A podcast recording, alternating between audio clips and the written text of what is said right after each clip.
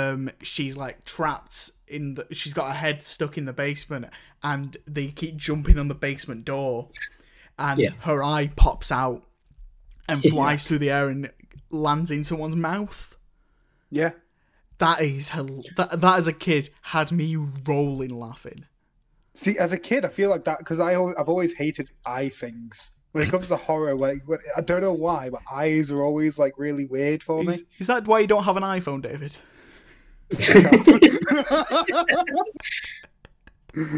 no, that's just because I hate Apple. Oh right, I don't okay. really that- like Steve Jobs. also, why? It's also why he doesn't eat fruit as well. That's Yeah. crazy. Hey, I, I eat grapes. Ben, is there anything uh, you want me to say when I introduce you? Anything in particular? Um, no, I don't do anything in particular. Just be nice. Just exists.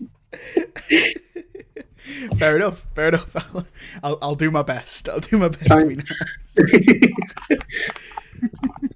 Hello, everyone. Welcome back to another installment of your Film Me In podcast. Where this week we're uh, we're going to film you in a little less than last week, but still a decent amount of being filmed in. Um, I hate it still. You love it. Have- As you just heard, there was a third laughter then. We are joined by a new guest. It's not James again. It's not James. It's not James. It's not James. no, James. Um, it's it's Ben. How are you doing, Ben? I am great, thank you. How are you guys? We're we're okay. good. I mean, David kind of jumped the gun then because we haven't even introduced ourselves. Um, no, we don't, do we need to introduce ourselves at this point? We're 30 odd episodes in. maybe, maybe this is someone's first episode. Who knows? Um, Oh, God, I feel sorry for you if it is. Yeah, it'll be my mum's first episode. Hi, mum. um, so I'm I'm Xander Linguiston, the host of this uh, shit show, and with me, as always, is my trusty co-host. It's Mr. David French. And you are my co host as well, so hi. David, we're not doing this joke. we're not doing that this week. Um, this week we've uh, it, since it's Halloween, it's October. Um, this is the first week in our uh, October season. What did we decide what we were going to call this? No, we didn't. I'm just going to say Spooktober. S- Spooktober. Spooktober. I swear, there's a good thing we can come up with this. Um, spook me in, Yeah. No. scare me in, horror No. film me in. No. No, these are all trash. Yeah, Spooktober it is. Spooktober! Slime, like slime's about Halloween, isn't it? Slime me in. No, it That isn't. sounds really weird. yes, it does. Yeah, that's worse than film man. it's worse than filming it. Thank you, Ben.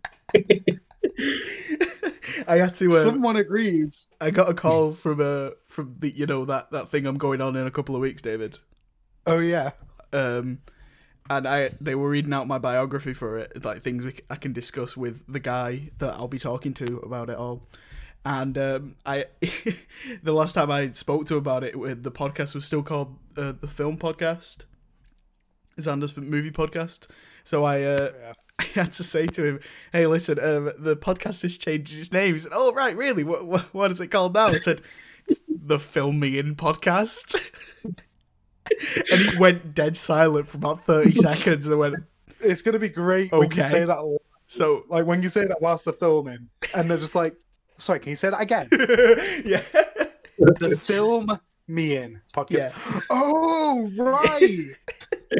because he did say he said Right. fill me in I said no film me in as in fill me in but with film he was like right okay okay then quickly glossed over it um I Oh. did the same when you told me the name. yeah we're, we're doing a spooktober season of Spooktober. podcasts. So the next four weeks are going to be all about horror films. So if you get scared easily, then fuck off. You're in the But wrong. still, please listen. but yeah, still do please listen. Uh, Leave it on in the background. yeah, put it on in the background. Put it on while you're Catch sleeping in four weeks. for four weeks. Yeah. Um, so this week we're going to be discussing a a favorite franchise of all of ours this week, Yeah. aren't we? But first, we've got a couple of bits of news to discuss. Quite- yeah, quite literally a couple. There's two. Um, David, I'll let you take the reins on this because I. Okay, want to. so the less interesting one, but the more surprising one at the same time, is um, that Borat 2 exists and is coming out in like two, three weeks. yeah, Or at least from when we're recording. Yeah, it's coming out on the October twenty third, and it's Um, called on uh, Amazon Prime exclusively. on Amazon Prime, and it's called like Borat second movie Subse- film, No, it's subsequent movie film. subsequent movie film. Um, and it's um like it was all filmed during um like during quarantine and everything like that, yeah, which is gonna be quite interesting. Um, I watched the trailer yesterday, and it involves Borat basically trying to smack the virus with a pan. Yeah. Um, I mean, I like Borat the original. It's it's it, it does have some quite funny moments. It's But got I a feel lot of like- great quotes. Maybe are we all past it? Uh, yeah, one hundred percent. At least I am. It's I been- haven't seen the first one. You don't really need to anymore, to be completely honest, mate. That's not even that much of a shock to me. No. It's just it's it's definitely of its time. Yeah, but it is like at the moment i feel like borat is the same kind of film like in a sense what we need when it comes to like explaining the virus in a really stupid way. It feels like it's like the perfect way but at the same time it feels so forced if you haven't Right. seen Borat before, the best way I can explain it is it's basically a feature length YouTube prank. yeah. Literally. Remember And- like To be that honest, grandpa from point- jackass? Okay, yeah, fair. Yeah it's like that At this point, I feel like if he's willing to hit the virus with a pan, that's probably the best option that we've got. So we should go with that. Definitely. it's the only defense we have Yeah, may as well give it a shot. Believe i me, mean it's not like, like nobody's tried it yet so we might as well you know, even the president's got it now. So, yeah Exactly. Uh, no goddamn comment. commander in queef over there. Oh, fuck. uh, Nah, you're not allowed to say commander in queef. I just did. Um, oh god, you, oh I hate that. I Yeah. hate that so much. I'll uh, I'll be watching this when it comes out on Amazon Prime. And, I'll probably um, watch it as well. We'll well. do a uh, Sell Me Your movie on it. Yeah. Um. Cool. Yeah. That was that was that bit. Yeah. And and then the other one, which is very surprising, but at the same time, I kind of saw coming in a sense. Did you though? Did you Uh, though, David? I don't yeah, think you because. I like Jamie Foxx. Uh, Jamie Foxx is reprising his role as Electro in Spider-Man 3 for the MCU. Oh. Yeah, I I, I kind of dig it. my my first response to that. Have you seen the Chris Pratt gif when he uh, Uh. when he drops that thing and just goes what? Yeah, That that was my that from Parks response. I dropped my phone and went what? like this is the most random piece of casting news we've had in a while. yes. But I remember I was talking to you and um and the Filmian boys hashtag Filmian boys. Uh, no, Out of context. That's horrible. yeah, Where, Oh, we're where are we a- filming me in, a really boys? where are we dropping, boys? Where- where are we filming me in? Anyway, as a like I was talk like we were talking about with you um you lads, and basically like I said, it's probably not going to be Spider Verse in the sense of like bringing Andrew Garfield Spider Man into the MCU as well. I think it's more they realize that Jamie Foxx can do well with his character and that he's a good actor, and they thought, you know what, let's give him a second chance with the character. but Same thing with like Deadpool. that's the interesting thing, though, isn't it? Jamie Foxx was one of the worst parts of that movie. of a quite think one of bad movie, that movie was just the writing for Jamie Foxx as well. but also, well, yeah, the writing of the character, the writing for Jamie Foxx, the eccentric performance, the Yeah. uh, the motivations behind the villain. It was all Yeah. fairly atrocious. So Yeah. bringing him But they back, probably realised that he might have, you know, some potential as like character. I don't know, maybe It's just experiment. you know hire hire someone else as that uh as that character. Yeah, probably. You know? But at the same time, you know, if he's already had experience with, excuse me, if he's already had experience with the role, they might as well recast him again, just making sure he's better. I don't know. If he's you got guys better writing, the, he'll do well. you guys made the point of J. Jonah Jameson as well. Yeah, exactly. Like It- JJ, like got brought back. them sort of saying that like maybe there is a multiverse and so I, I reckon they're gonna try and do a live action Spider Verse with I Tom hope they do. Holland. They'll bring um because they're also doing Doctor Strange, aren't they? In the In the Multiverse, of Madness. of Madness, yeah, with And- Sam Raimi. Apparently, is Tobey Maguire um rumored to be coming back in that movie? Yeah, he's rumored to be in it. Is he really? I fucking hope so. Yeah, same. I Oh. genuinely really want that. I, I don't care if he's a Me too. 50 year old man at this point. He looks like a 50 year old man in the first films anyway. It doesn't matter. Um, the the one thing that I hope though is that they bring back Willem Dafoe as Norman Osborn. he died in those movies. I don't care. I don't care at all. Um, Still bring him back. yeah, they have I- time travel. the so if they're bringing him back in um Doctor Strange, that might be a cameo, and then they might bring him back as an actual play, like an actual player. In Yeah, maybe. a main I player they're in just the doing story full in Spider-Man Six Three. though. Like, they're just going to go straight up Sinister Six. Maybe. Well, that that's what they're building with uh, Venom and Morbius. Oh, hate hate Venom. How crazy is it that if if the world hadn't, as we mentioned earlier, exploded, then um we would have already seen Morbius and Venom 2 by now. Yeah, Venom 2 would have been coming out today, I think, or next week. yeah. Madness. I Me quite and Ben probably enjoyed would have Venom. seen it again. Uh, go on, Ben. What were you saying?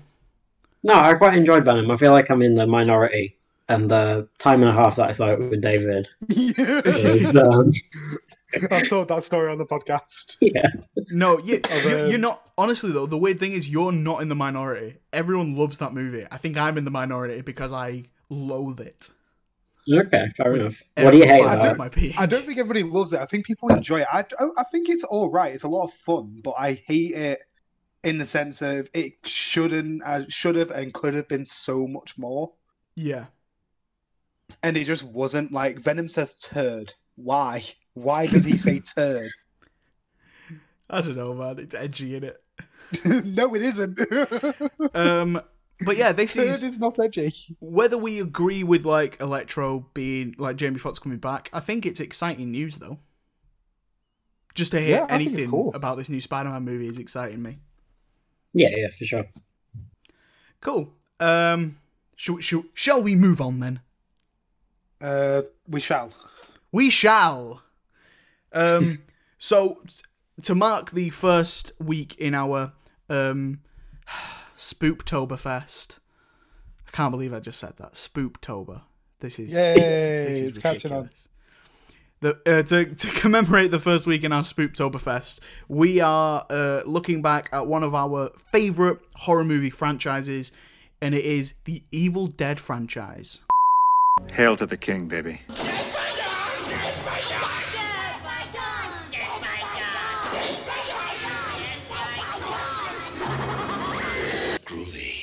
This is my boomstick! I will feast on your soul. Fix on this motherfucker! Woo! Whoop. Can we can we get a what what? Uh, no. Great. um, starting back in 1981, directed by Sam Raimi, starring Bruce Campbell for the most part, for the first trilogy anyway. Um, this follows the first one follows a group of teenagers that go to a cabin in the woods, um, hear a spooky, uh, spoopy um, voice recording Spoopy. that says a prayer, and Evil Dead comes comes from the ground and starts possessing and killing people. Yeah.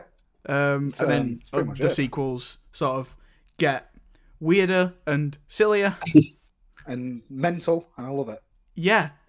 Um, overall, what what what what do we think of this franchise? I love every second of it. Yeah, me too. I think it's one of the few franchises, like horror franchises especially, where every single film in the franchise is like you can watch it on its own merit, and then Yeah. it all like adds to an overarching um, narrative as well. Definitely, definitely. Um, like like we said, it goes, it gets sillier as we go on because it start. The first one is one of the goriest and like most terrifying movies you can watch with with some like 80s charm to it. But Oh, then 100 percent. Like this movie has all of the '80s charm. but then the second one adds a element of comedy to it, which then mm. sort of sets you up for the third one, which becomes a comedy fantasy movie. I'd say it's like a comedy a- adventure at Yeah. some, at some point because it turns into literally just a journey. I um I I. I watched a couple of these with my flatmate, and we were going to watch all of them, but he couldn't watch the second one with me. So we watched the first one, and we loved it. And then I watched the second one on my own. And then he he watched the third one with me, and I felt so bad for him because that is without that second one, that You is do such not know what's going on. that is such a leap from the Yeah, first from one the first one into being Army of Darkness. horrifying to the Yeah, it's second such a one detachment. Yeah, it's absolutely insane. So you need that second one is like the perfect midpoint movie to Yeah, like absolutely. set you up for what's gonna come next. I think what's most interesting though is the fact that if he did watch the second one, he'd be also be con- kind of confused because we were just like, wait, did Ash return to the cabin again? Why is he that stupid? Yeah, What, we'll, um, why is he doing all of this again? we'll we can get into like the nitty gritty of each movie. Um, Yeah, yeah, we'll, we'll do that. We'll do each of them individually. Uh, we'll also we'll go through the original trilogy. We also uh, we'll also discuss the remake that happened in 2013 from Fede Alvarez, and um, we can we can touch on the TV show. I feel. I've only watched one season of the TV show just to let you know. Oh no. Yeah, It's real good. It's real yeah. I need to continue. it. I'm, I'm, I'm planning on getting the um, the box set again soon. Um, but let's start with um the original, the classic, The Evil Dead. Yes. Um, Mate. I've I've seen this movie a few times, and um, each time it's sort of like just a precursor to the second one because I really enjoyed the second one.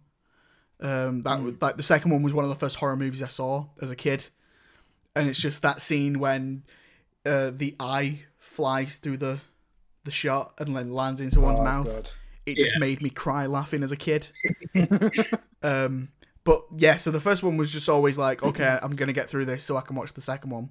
But then this week, watching it again, that movie's relentless. It's so good, isn't it? It's so good. It, I remember I was talking about you like this with you, and you were just like, "Yeah, I don't mind the first one." And I was just thinking, wait until you've rewatched it, mate, because I think you're gonna change your mind now that you like with the, you know, the stuff that you know now. exactly, and I and I did, and I really did. Yeah, Um, I think looking back on it from like a filmmaking perspective and understanding the parameters in which they worked, it makes it a completely different film.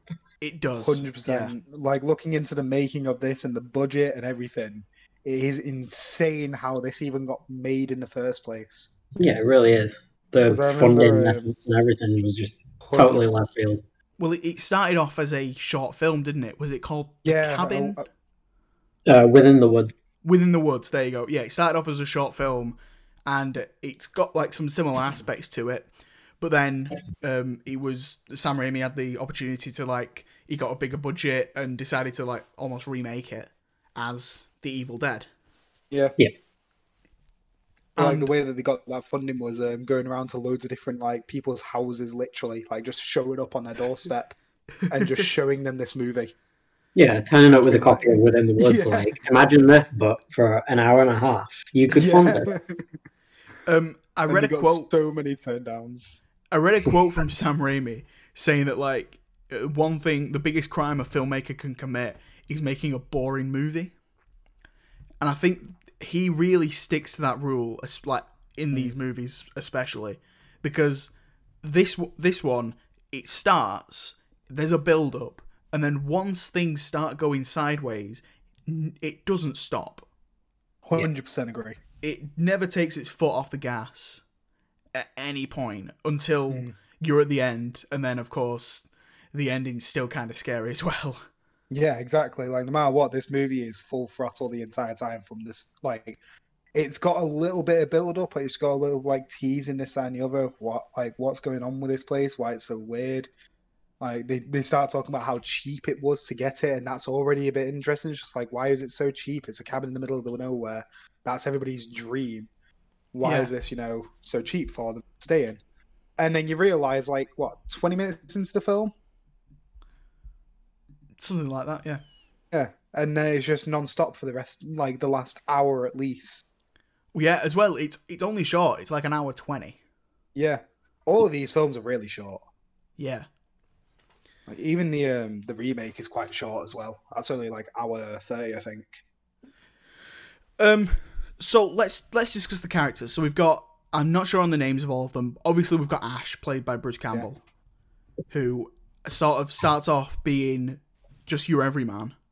Doesn't isn't really the main character at any point until you until we get to the end and you're like, oh right, okay, he's the only guy left. He's the main character then. yeah Um, I think one moment that I find really, really interesting is when you first arrive when we first arrive at the cabin, and the guy who was driving. Uh, do we know the character name? Scott. uh, i think that was scott Scott.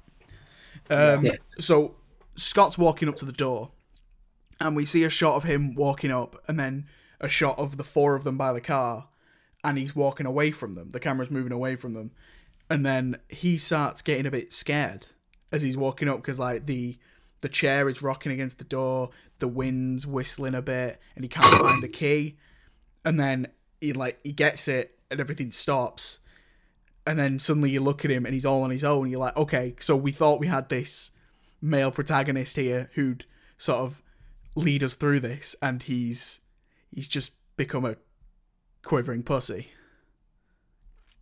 I think that's what's quite interesting about Ash's character though. Like you look at Ash in this, and he looks like the standard jock. He just looks like a normal, like, like, kind of pussy magnet in these '80s films, anyway.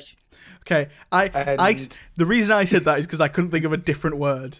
Um, can we agree to not say that word again?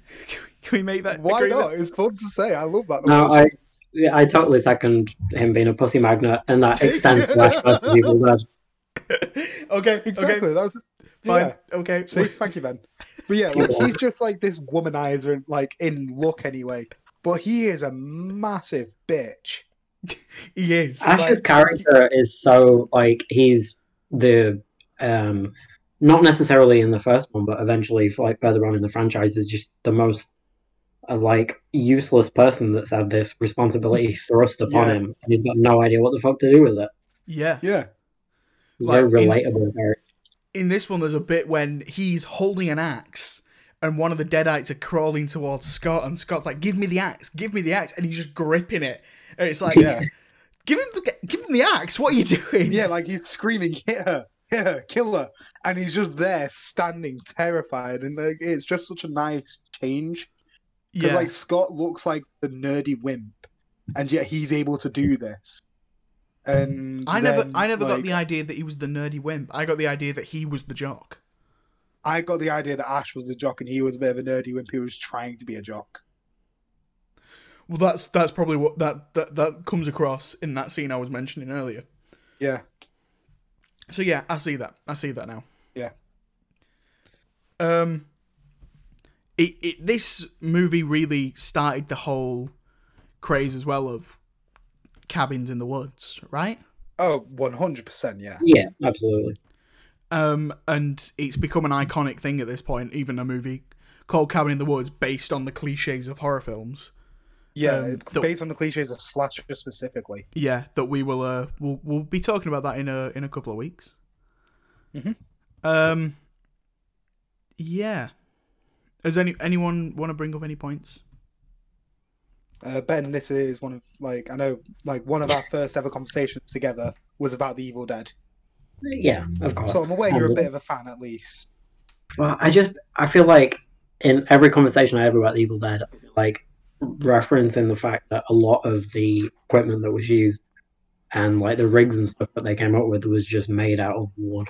Yeah, It was like, like it such a low budget film that they they invented means of filming that went on to be paralleled in films like Raising Arizona yeah, um, that was like purely Sam Raimi thinking, okay, I want to do this, but I've got like twelve dollars. How do I do that? I just bought a two by four and then And some invented like the Vaseline. shaky cam. Yeah, exactly. Um, I think that's really like understated in terms of like independent filmmaking Definitely. and the fact that it was like Evil Dead is such a pioneering film, um, and it was made on absolutely no budget whatsoever, Mm. and literally half of the shit was just built out of wood. Yeah, like they literally just went to the hardware store, bought some two by fours, and then made some of the most interesting rigs of all time. Yeah, exactly. Like the elevator where you've got like Ellie like levitating in front of the window.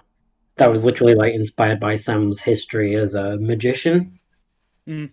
Um, and just like trying to hide the like logics of the trick from the viewer's perspective. And that's like I find that incredibly impressive.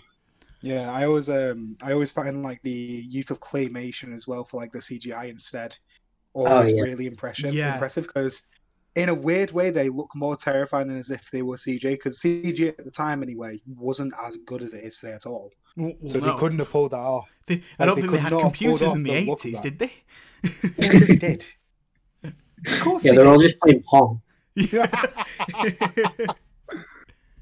but yeah, no, like um like the idea of using claymation instead of like you know big budget practical effects of like fake blood and everything, he was just like, why don't I just buy some clay?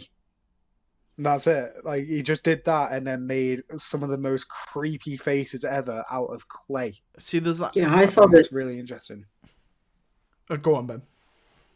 No, I was just gonna say I saw this as a kid, like for the first time when I was about ten. Good lord. And yeah, oh yeah, great parenting. Um, and like the claymation at the end, like specifically scared the shit out of me, even though I'd seen like more up to date um, representations of that kind of thing. yeah. Like I feel like it holds up in its own way with its own like low budget charm. there's there's a moment during that end when when the claymation's happening and it's like one of the things one of the things is like melting and you see it but then there's also a bit in the middle that's bubbling out and that's like actual liquid and actual film. And i just Yeah. thought oh my that's incredible that they've been able to do that with like the limited technology they have to be able to cut a piece of film like to cut a piece of film out have it as like lit like an actual piece of film there and then have the claymation bit around it. Like that's that's like for an effect shot in the in 1981 that is amazing Especially Yeah, I believe with it was like they um, like a combination of um, live action and claymation layered on top of each other. yeah Which at the time was like they couldn't decide which one to go with, so they were just like, "Oh fuck it, we'll do both." um It worked though. It worked in its favor. It made it like look a lot more special. i yeah, think sure. the um the deadites are the like the main villains of this franchise they're the evil creatures that are possessing people and the deadites in this are horrible they're like evil bastards because like in it's that one shot of the pencil like Oh one god, yeah. one of the, one of the deadites goes full John Wick and takes a pencil and just rams it into um, someone's ankle and just wriggles it round and it lasts for too long. That shot lasts for so long. It is a really uncomfortable thing to watch. Yeah. I think there is a much more uncomfortable thing to watch in this entire like in this entire series as well. Like there's that the tree Yeah, scene. kind of avoiding the. Oh yes, the uh, the the the tree. Yeah, Yeah. that was like I remember watching that for the first time. I was like, "Why is why what what is the reason to do this?" And then I was I was watching the remake for the first time the other day, and I was like, "What of all scenes they could recreate of all scenes, they This have one's to gotta do stay this in. One? This one's got to stay in. Really? You've got to. I Does mean, it like- have to though? We've got to keep it faithful. toned it down. Yeah, they toned it down quite a bit, They and did. I, like Sam has said since making the film that if he had to redo anything, he would remove that, which I'm obviously grateful for because that was totally unnecessary. She like she's like moaning though as well. And they're, they're not screams of terror, they're moans. Yeah, And it's a bit like- I was thinking. I was like, she's weirdly mm, enjoying it. It's it's a spiky branch as well, love. Come on. That's doing horrors to your into that. vaginal wall. Maybe she's kink into that, man. Yeah, don't kink shame. I know, but it's like the dildo from Seven. Like you don't. Doesn't matter. You don't want that. You know, you you use what you've got. if you've got a branch with some vines on it, you might as well just use the branch with some vines on it. Country girls make do. I fucking hate that meme. I don't- it's just the corn. I don't know how. I don't know how I'm gonna edit this. Honestly. How do you think I'm gonna feel if, if this becomes the clip for the YouTube?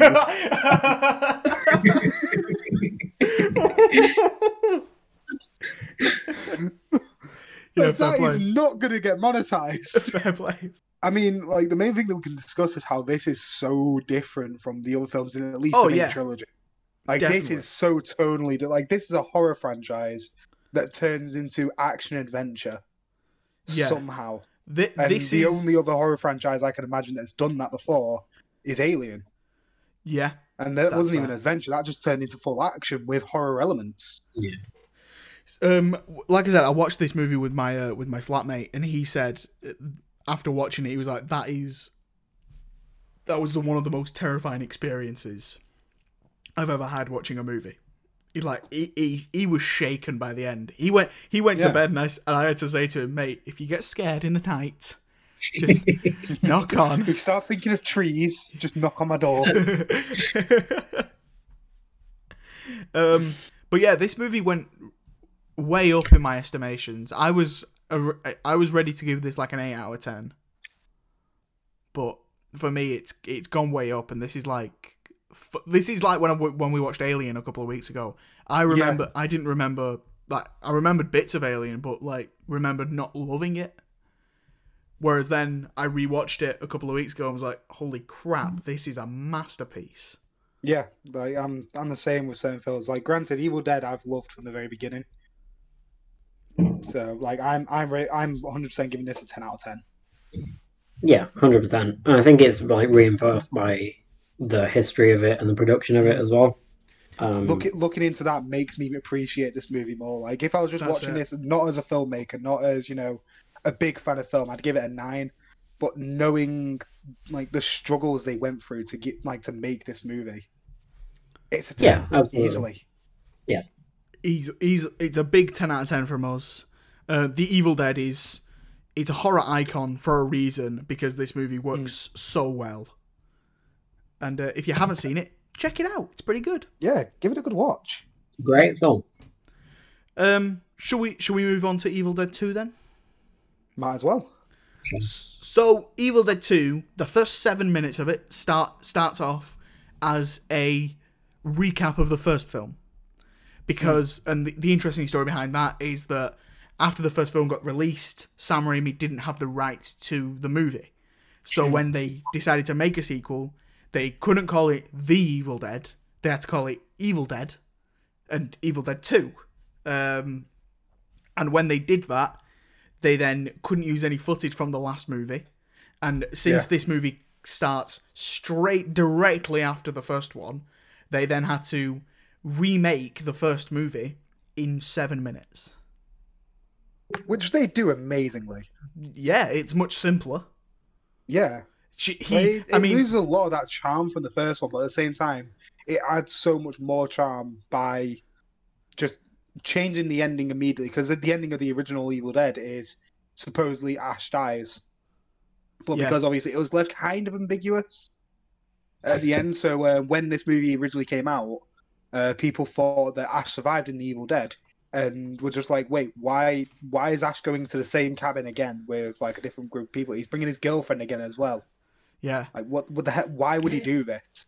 See, that's it as well. In this version, he's very quick to cut his girlfriend's head off. Like in the yeah, no. in the first one, it's like she's a deadite for about half an hour. He buries her. She comes back. She claws at his ankle and tries like stabbing him some more. And then she's jumping at him and he cuts her head off. Whereas in this, it's just straight away, just like, yep, done with you. Cheers for that. Yeah, it's definitely the TLDR version of the entire. Exactly. Yes. um, so this movie came out in 1987, so six years after the first one, and um, it's become since then w- like a cult classic. Mm. Um, as we mentioned earlier as well, this movie is the first one in the franchise to add the comedic element that became so um, so well known in this franchise. Um, and how do how do you guys feel about that? I love the comedy in this one. I think it adds to it so damn well. The idea of Deadites is terrifying, but you can easily make Deadites funny, and they do it perfectly in this. It's not. Yeah, I feel like the Oh, go on, Ben. Sorry. I feel like the comedic elements are important to recognize in the first one, but like the second one was like a product of Sam going off and making Crime Wave and realizing that wasn't where his success and his money would lie. So returning to a pre-existing franchise, um, but at the same time as going back to something that he knew would be reliable, also putting his own spin on it, like reverting back to the stuff that he did pre-Evil Dead when he was making like Three Stooges inspired shots and stuff. Like the scene that we see where Ash is beating himself up with his own hand Yeah. is absolutely iconic and I have like mad respect for any kind of established filmmaker that would be willing to do that. Definitely. Um, I think the the comedy works so well in this because most of the comedic scenes are with just Ash on his own, Yeah, and comedy and horror walk such a fine line together that Yeah. you could really easily misinterpret one for the other. Yeah. And I think that that is no more obvious when he's on his own and like he's going crazy. So he's finding it funny when everything starts laughing at him and saying, "You're gonna be dead by dawn, dead by dawn," and when like the moose starts laughing at him, he starts laughing with it because, and then and then he like he starts crying as well because he's genuinely so terrified. And it's like that's the fine line you have to walk with hor- with horror comedy, and this, I feel like I can I can say that this created that line. I certainly can't think of a film that walked that line better. or or even before this. definitely not. Mm, No, yeah. Before I this, I, don't like- think like comedy, like comedy and horror had obviously existed together, but I think this is the pinnacle comedy horror film when it comes to like if you're wanting to do a comedy horror, you look at this and you look at the Shaun of the Dead.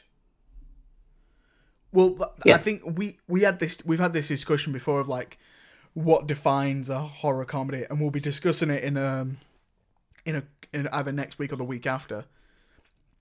But like horror comedy, I feel like there's a difference between this and Shaun of the Dead.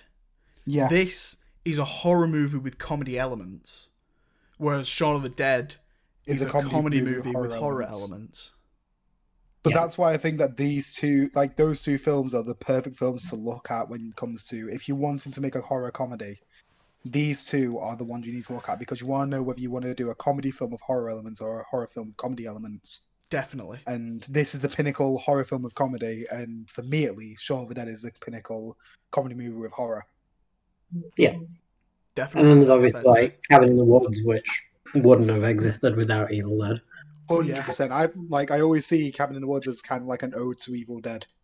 Yeah, definitely. Yeah, that that's fair to say. I think the performance from Bruce Campbell is much better in this Hmm.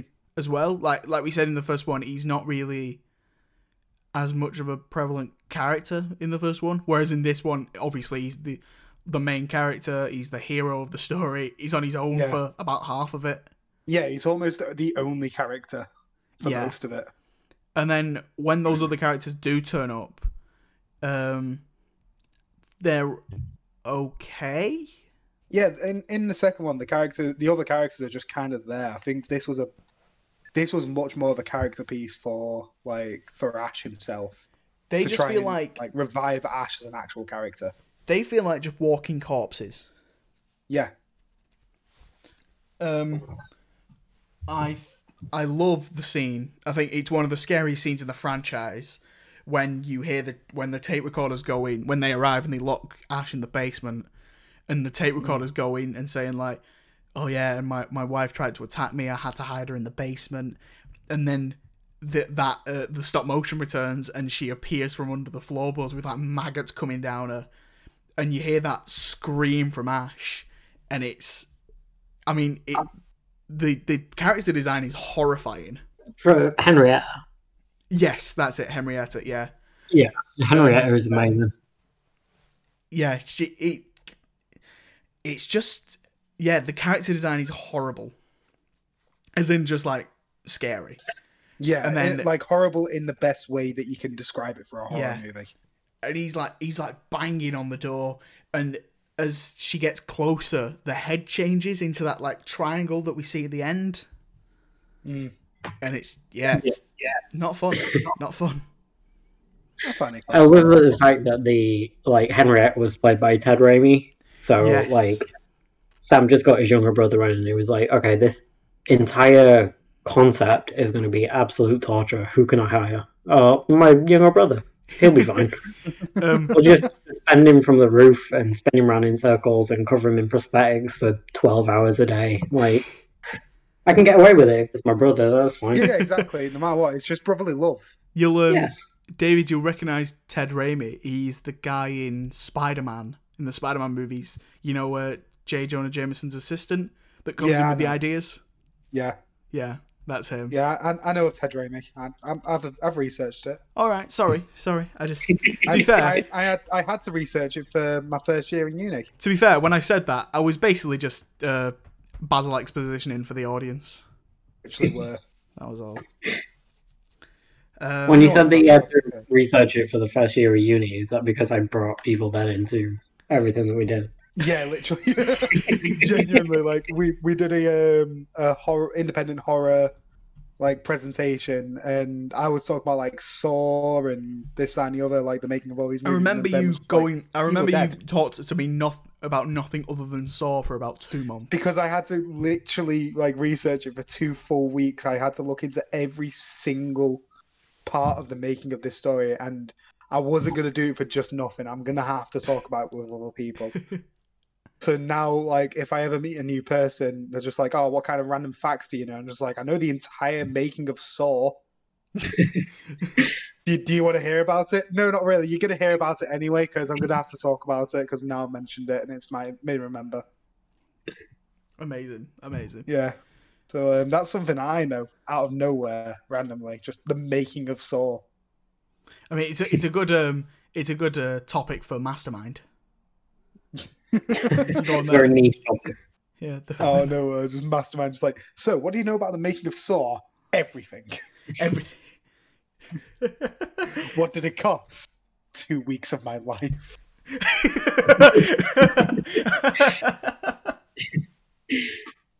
Fantastic, fantastic.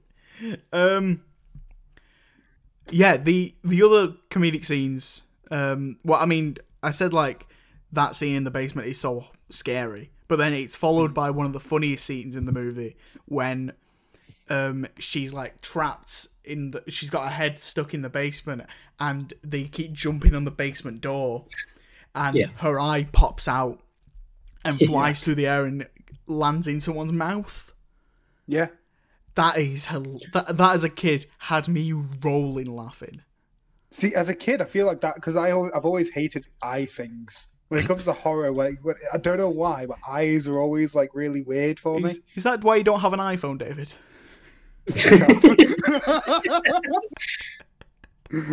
no, that's just because I hate Apple. oh right I don't okay really that, like Steve Jobs. also why it's also why he doesn't eat fruit as well Yeah. crazy hey, I, I eat grapes. um But yeah, like when it comes to horror, like anything to do with the eyes, like that episode of um, of Friends when Rachel refused to have the eye drops, that is me. that's yeah I, that's a I good am episode. that episode. At no point in this podcast did I think that we'd be referring to friends. Mate, we can always refer to everything in this podcast. We refer to IT crowd at least once a week, yes yes we do including last week when it was 0118999 Eight eight one nine nine nine one one nine seven two five 725 three. 3. Uh, every time. We have to finish it. It's just obligatory. it is, but it's the it's the work we have to do, David, for the good of mankind. it's not the work they need, but it's the work They just have. I fucked the line there, but you know you what? You did, you really did. Let's just keep going. Let's just Butch- keep going. Let's let's run over that. and We'll you fix in butchered the catchphrase. We'll fix it in post. It's fine. It's post. um, what what else do you guys want to say about uh, Evil Dead Two then? Um, I feel like it's important to address the fact that like it was never supposed to be a thing. Yeah, Yeah. Like in the end of Evil Dead One, the canon was that Ash died when Yeah. the deadite hit him after it had run through the cabin, and then the Evil Dead Two was pretty much a production based on the fact that Crime Wave didn't do so well. Crime Wave. That's the. Coen Brothers movie, right? That, Yeah, it was like- written by them. yeah, uh, Sam directed it, and then um, it pretty much like the uh, studio took over the production and made them change a lot of the aspects of it, and then it didn't turn out so well. Yeah, So then, like Sam Raimi was def- like desperately trying to find something that he could go to that he knew he could do well, which is exactly why Evil Dead Two came about. Ev- it seems like everything in this franchise, like it, it was, it was never meant to happen, but it happened, and when we couldn't be happier that it did. Yeah, Like, exa- yeah, exactly. You've got like like Sam Raimi, uh, Bruce Campbell, Rob Tapert. Like they did each of the um, sections of this franchise against the odds, even as far as like Ash versus Evil Dead. Yeah, Yeah, exactly. And now uh, f- I think fourth Evil Dead is in the works. It is, yeah. yeah. Um, and they're, uh, they're like, discussing the it. Think, people are once again involved, but they've even got a title. I can't remember the title of it, but I remember they did reveal a title for it. is Uh, it? hang on. Are they mixing it with the remake as well? Have they mentioned? I it? hope so. Now, uh, now that I've seen uh, Evil Dead Rise is what it's called. Yes. it's not. I, I'm not sure if it's mixed in with like Fede Alvarez's film or if it's a direct relation to the original trilogy. Um, but I can only hope that Bruce makes a small cameo like he did in the remake or the Yeah. reboot. Sorry. Um, Yeah, I they, wonder uh, as they well originally had the it'll- title as Evil Dead Now, by the way, because and then literally a few weeks later they changed it to Rise.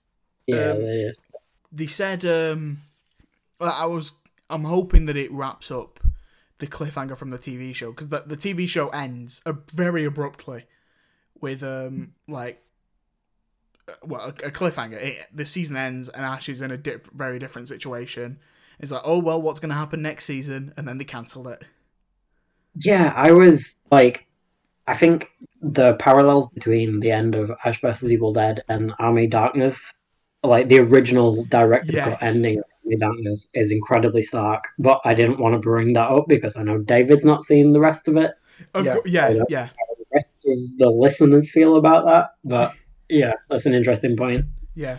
Well, um, yeah, we'll um, we'll we'll get to the TV show uh very shortly. Um, what um overall then? What what are we giving Evil Dead Two? Uh, once again, I'm giving it a ten. I absolutely love Evil Dead 2. There's um like too many iconic scenes for me to not love it. There's also like the blood spattered ash, which is the cool one of my favorite shots in cinema in cinema history. Yeah. Uh, I absolutely love that shot. It just looks incredible. We haven't even mentioned the chainsaw and shotgun. Yeah, exactly. Like the boomstick. Yeah, Boomstick is now my favorite thing because if I ever get a, a like a shotgun in a game, I like especially if it's an online game, I'll just go over to my mates and just go, "This is my boomstick," this is my and then they'll just boomstick. sigh at me. And then I'll even say like, "Shop smart, shop S smart." That's more they'll Army just of be like, what the hell? Yeah, that's what Army of Darkness was still Yeah. quite a lot. But like the the chainsaw is the most I like chainsaw and shotgun combo is the most iconic thing of like this series, even though it was primarily in two and three. Like granted that you see the shot the chainsaw in the first one and the shotgun's used, But I don't actually know. It's not even a shotgun in the first one. It's a rifle, isn't it? Yeah. Like it, it's weird that like somehow that went to a double barrel shotgun, that like a sawed off one. But um, I absolutely love the like the chainsaw arm as well in this. Like chainsaw arm is the coolest thing ever. It's become so, like- it didn't happen again. iconic as well within horror. You've got stuff as recent as like uh, Resident Evil Seven that will have Yeah. a chainsaw battle and like your character says groovy, Yeah, and it's become such a staple in horror whenever the chainsaw involved. Yeah, exactly. Like if a chainsaw's involved, it's basically no matter what going to be a a reference to um Evil Dead. Like even Spider Man or in Spider Man Two at least, they There's have a chainsaw. chainsaw. scene, and it's like a full like Evil Dead inspired scene. Well, that, that I mean, directed by Sam Raimi again, isn't it? Yeah, Yeah. exactly.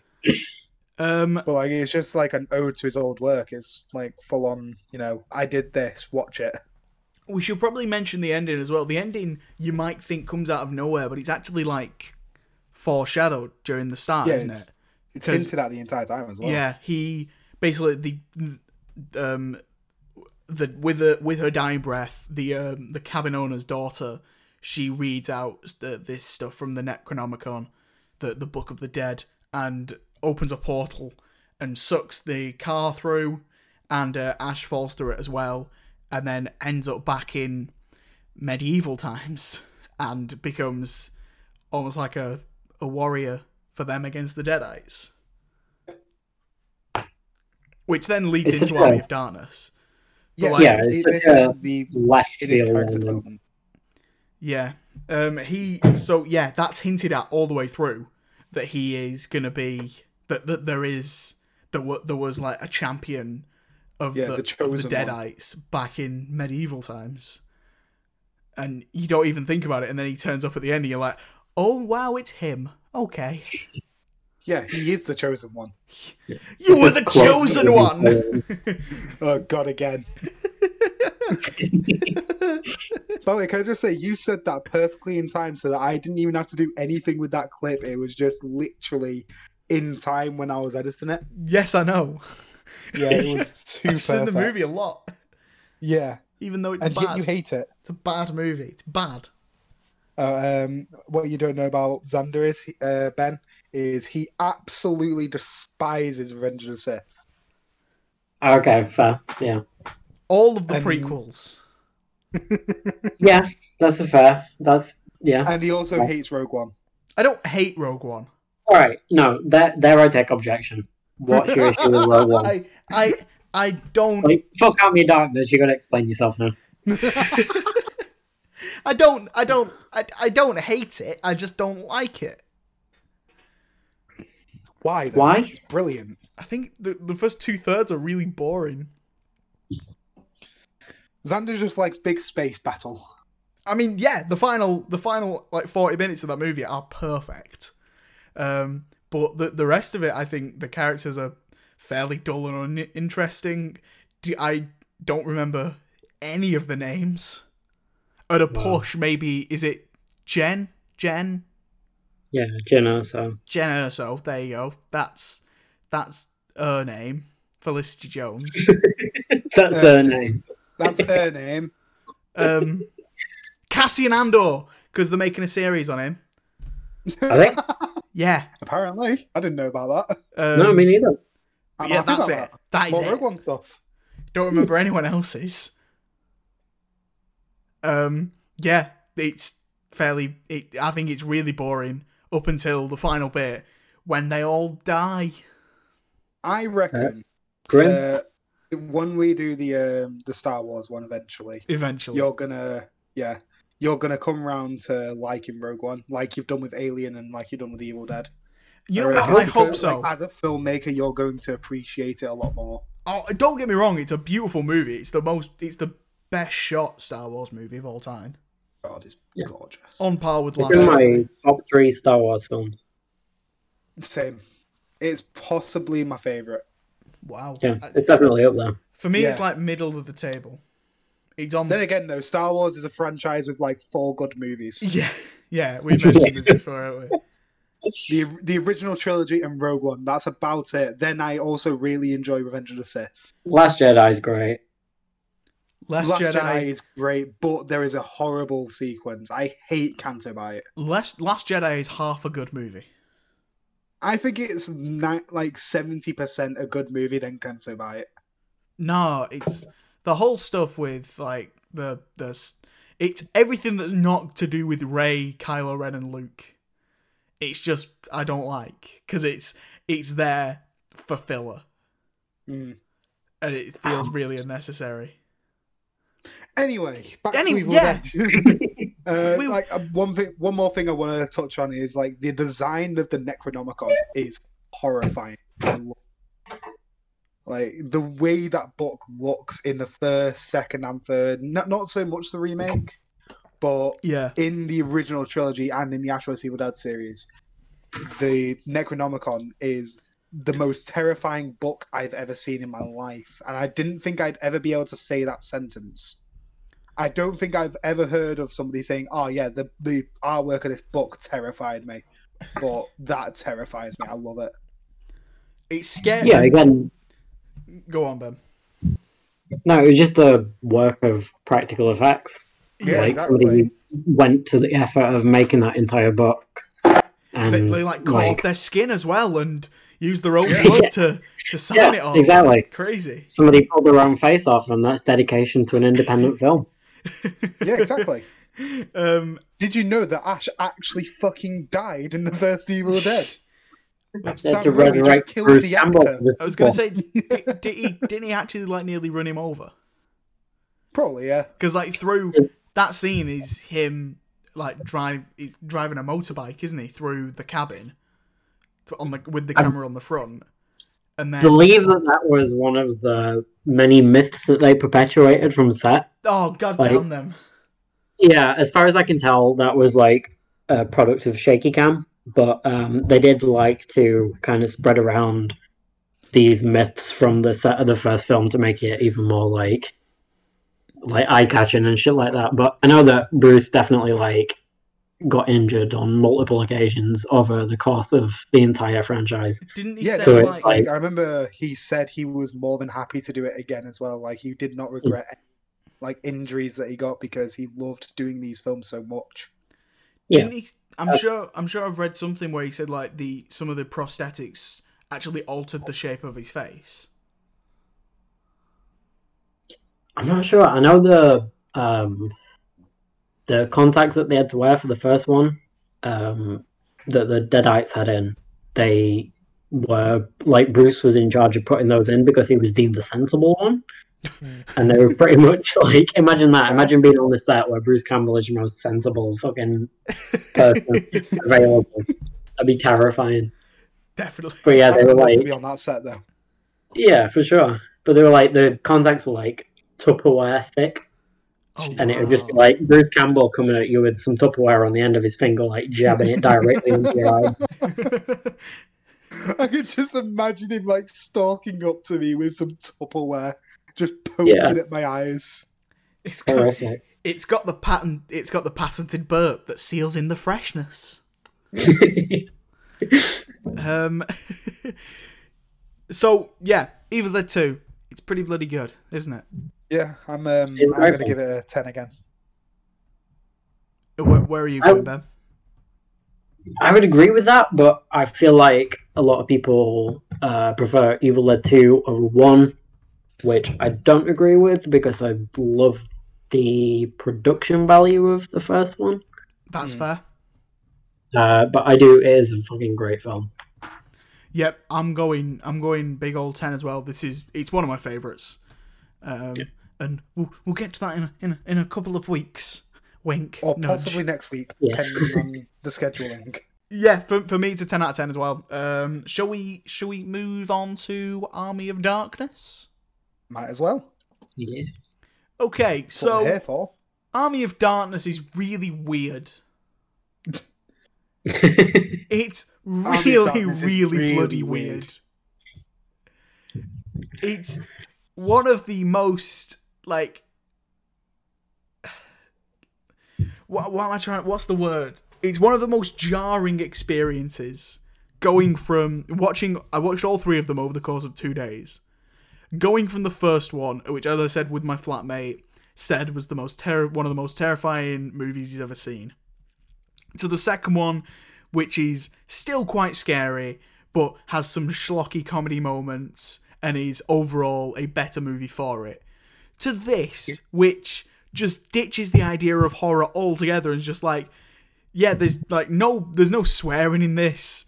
There's barely any gore, re- real gore, and it's hmm. just a silly, comedic, action adventure fantasy movie that happened that has some sort of like horror core in the middle with like skeletons coming at you at people. Yeah. It's so odd. You know I what? feel like though? a lot of it was. Go on, David. Uh, no, it's fine. You go on. No, I feel like a lot of it would like stem from um, Sam's background in making basically Three Stooges type uh, films, Oh yeah. You- and like the entire ho- horror element was it, just to link it in with the Evil Dead franchise, but he had so much more fun being able to be slapstick and adventure and do what he wanted with the budget that he newly acquired. yeah. That he just kind of had free reign on this entire thing. Mm. he just like you mentioned Three Stooges. There is an entire section that is basically just Three Stooges. When Yeah, I know Like- exactly what you're on about. in in in the windmill, when like all the little ashes come out of the smashed mirror, and like poke him with a fork, and he steps on a nail and like hits his head in a pan, and like can't get can't get his head off the hot stove, so has to like use a fish slice to like whip his face off it. Then he, he's he, like an eye grows out of him, which becomes a whole other body, and he pokes himself in the eyes. It's and like there's there's also a scene with all those skeleton arms when he like they're holding him on the floor and they're just like poking him in the face and punching him. It's it's so bizarre. I think one of my favorite moments in that entire sequence is where when the little ash is in his mouth and he has to literally burn it out with hot, like with He a pours a boiling kettle. water. He pours Pours a a full boiled kettle. kettle into his mouth. So he's like, there's the little ash screaming. He's laughing. Then he realizes in pain, and so he just starts screaming as well. It's the most bonkers thing ever, and I love every second of watching it. I love it so much. Like Army of Darkness is the one of the most truly bonkers like movies. But I have like my theory is this is the movie that Sam Raimi really wanted to make. He just kind of Yeah. had to set it up. So he's Yeah, just like, you know what? Fuck it, 100%. throw him through a vortex. Yeah. There Um, we go. Boom. Now I can make Army of Darkness. If you see like all the weird shit in Crime Wave, which came before like Evil Dead 2, and then compare it to what he approached in Army of Darkness, there's like a lot of parallels. It just wanted to make a really fucking goofy movie, and he succeeded with it. And Well- he did really well with it. I mean, Yeah. it's not quite a goofy movie. Oh god, I hate you. Um, but yeah, I was expecting you to just go yup, yup, yup. Oh, yeah, yeah. Oh, hey Donald. Oh yeah. Um. um. Yeah. I. Um. This is really the movie that makes the character of Ash the character he becomes in Ash versus Evil Dead. So like Hundred percent. in this, he's we we open and he's already quite mouthy with everyone. He's like had enough of this shit already. He's like he's a walking advert for his company. We didn't even know he had a job before this. um yeah, th- this movie is really just a um this is this is this fleshes out the character of Ash as this selfish bumbling idiot that's Yeah. somehow become the chosen one to save the earth. But that's like what I love about Ash as like as the chosen one. Like he's the most unlikely to be the chosen one. Like when you look at chosen ones in like normal like media, like you do think Avatar: The Last Airbender, you do think um like Neo. You don't think this Anakin. bumbling idiot. you were the chosen one, Anakin. I loved you like a brother. You don't. Um, That's the last ex- reference. We promise. It's not. It hundred percent isn't. No, it's Um, but like one of the best things about all this is the fact that no matter what, Ash is just a walking advert for S-Mart in the medieval centuries, basically. Like in the tenth century, is it or something like that, or the seventh century? thirteenth. 13th century. In the 13th century, he uses the phrase shop smart, shop smart. I don't think they have shops yet. Like, I don't even think they know what a trade is. It's such a great signifier of like Raimi's ridiculous, like aloof sense of humor. Yeah. Like, just, he's just the most unlikely hero, and I love him for it. That's what makes Ash probably one of my like one of my favorite characters ever, because he's just so stupid. He's Yeah. the luckiest man ever, and also the unluckiest because he's just thrown into these scenarios. Yeah, he's got no idea what the fuck he's doing. He Yeah, just happens to be there at the right time. Um, th- this movie also has like a lot of really fun quotes. So like when he's um facing off against his him, himself, and he's like, "Oh, you're the you're goody two shoes," and he shoots him in the face and says, "Good, bad, I'm the guy with And the the gun." guy with the gun. I'm the guy with the gun. I think one of my favorite uh, phrases for this franchise on the um, back of the Blu-ray anyway was like, "Meet Ash, he's the guy with the gun." It's just like it's such a badass like quote, but in the scene, it's not even that badass. Um, there's there's also um, first you want to kill me, now you want to kiss me, as well. Give give me some sugar, mama, as well. He says that. Hail to the king, baby! Hail to the king, baby. We'll, we will get to that l- a little bit later. We'll we'll men- Yeah. we'll touch on that later. Um, is Yo, she bitch, let's go. It's a that quotable film. it's that that moment when he stood over the pit and that guy they pushed that guy into the pit. And it, this is right at the start, and it, it, there's just a couple of screams, and then this river of blood just shoots out of the top. it's like, oh right, okay, we're in the Evil Dead franchise. I forgot. Sorry. And then, by the way, there's also um, the best line ever, which I'm pretty sure like is go away. Uh, I got a notification. Sorry. Uh, like I think one of the best lines in this, which I'm pretty sure at this point is Ben's catchphrase. It's just groovy, Groovy. Fuck yeah. groovy. I love. I'm trying to bring I Groovy back. it. If anybody that's listening wants I'm to help me bring Groovy Groovy back. back, then Yeah, I- I've- exactly. see, I've been trying to bring back wizard and magic. I'm a fan of magic.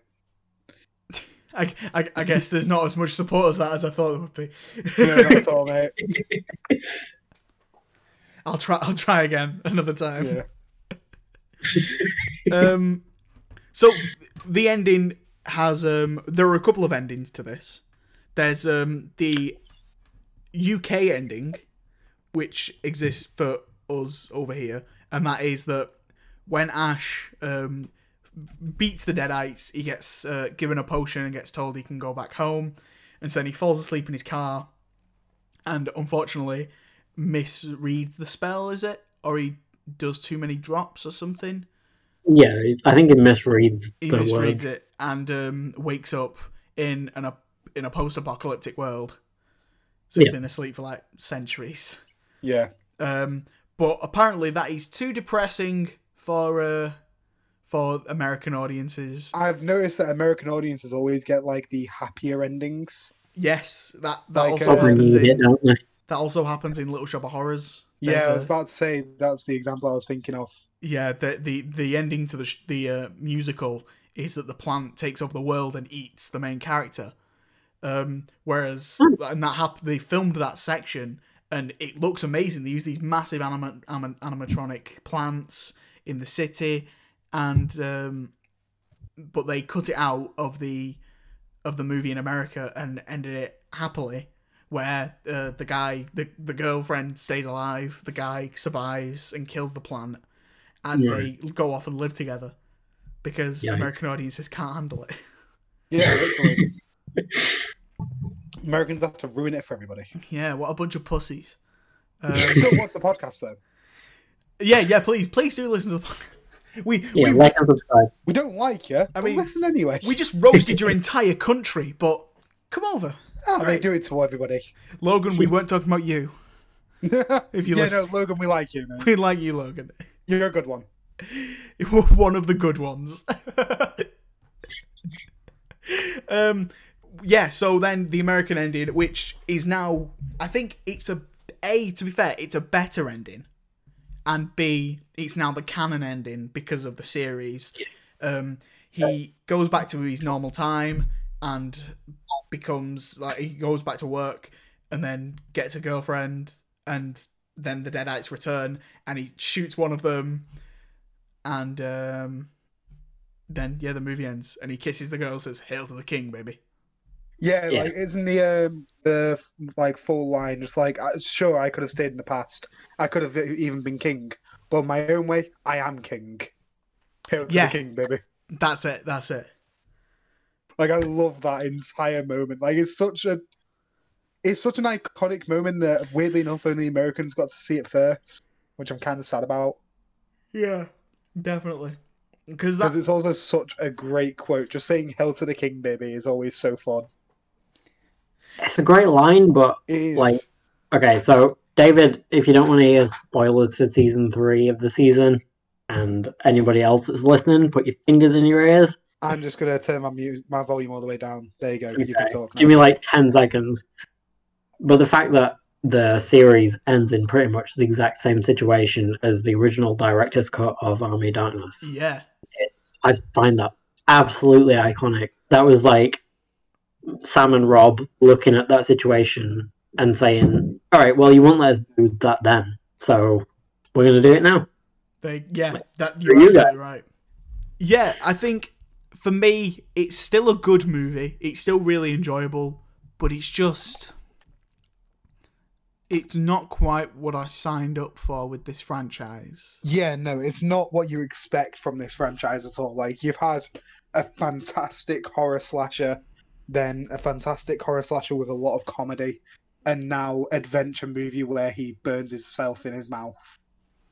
Yeah, Like it's such a weird, interesting jump. Like I love Army of Darkness a lot. I think it is such a fun movie, and I love watching it.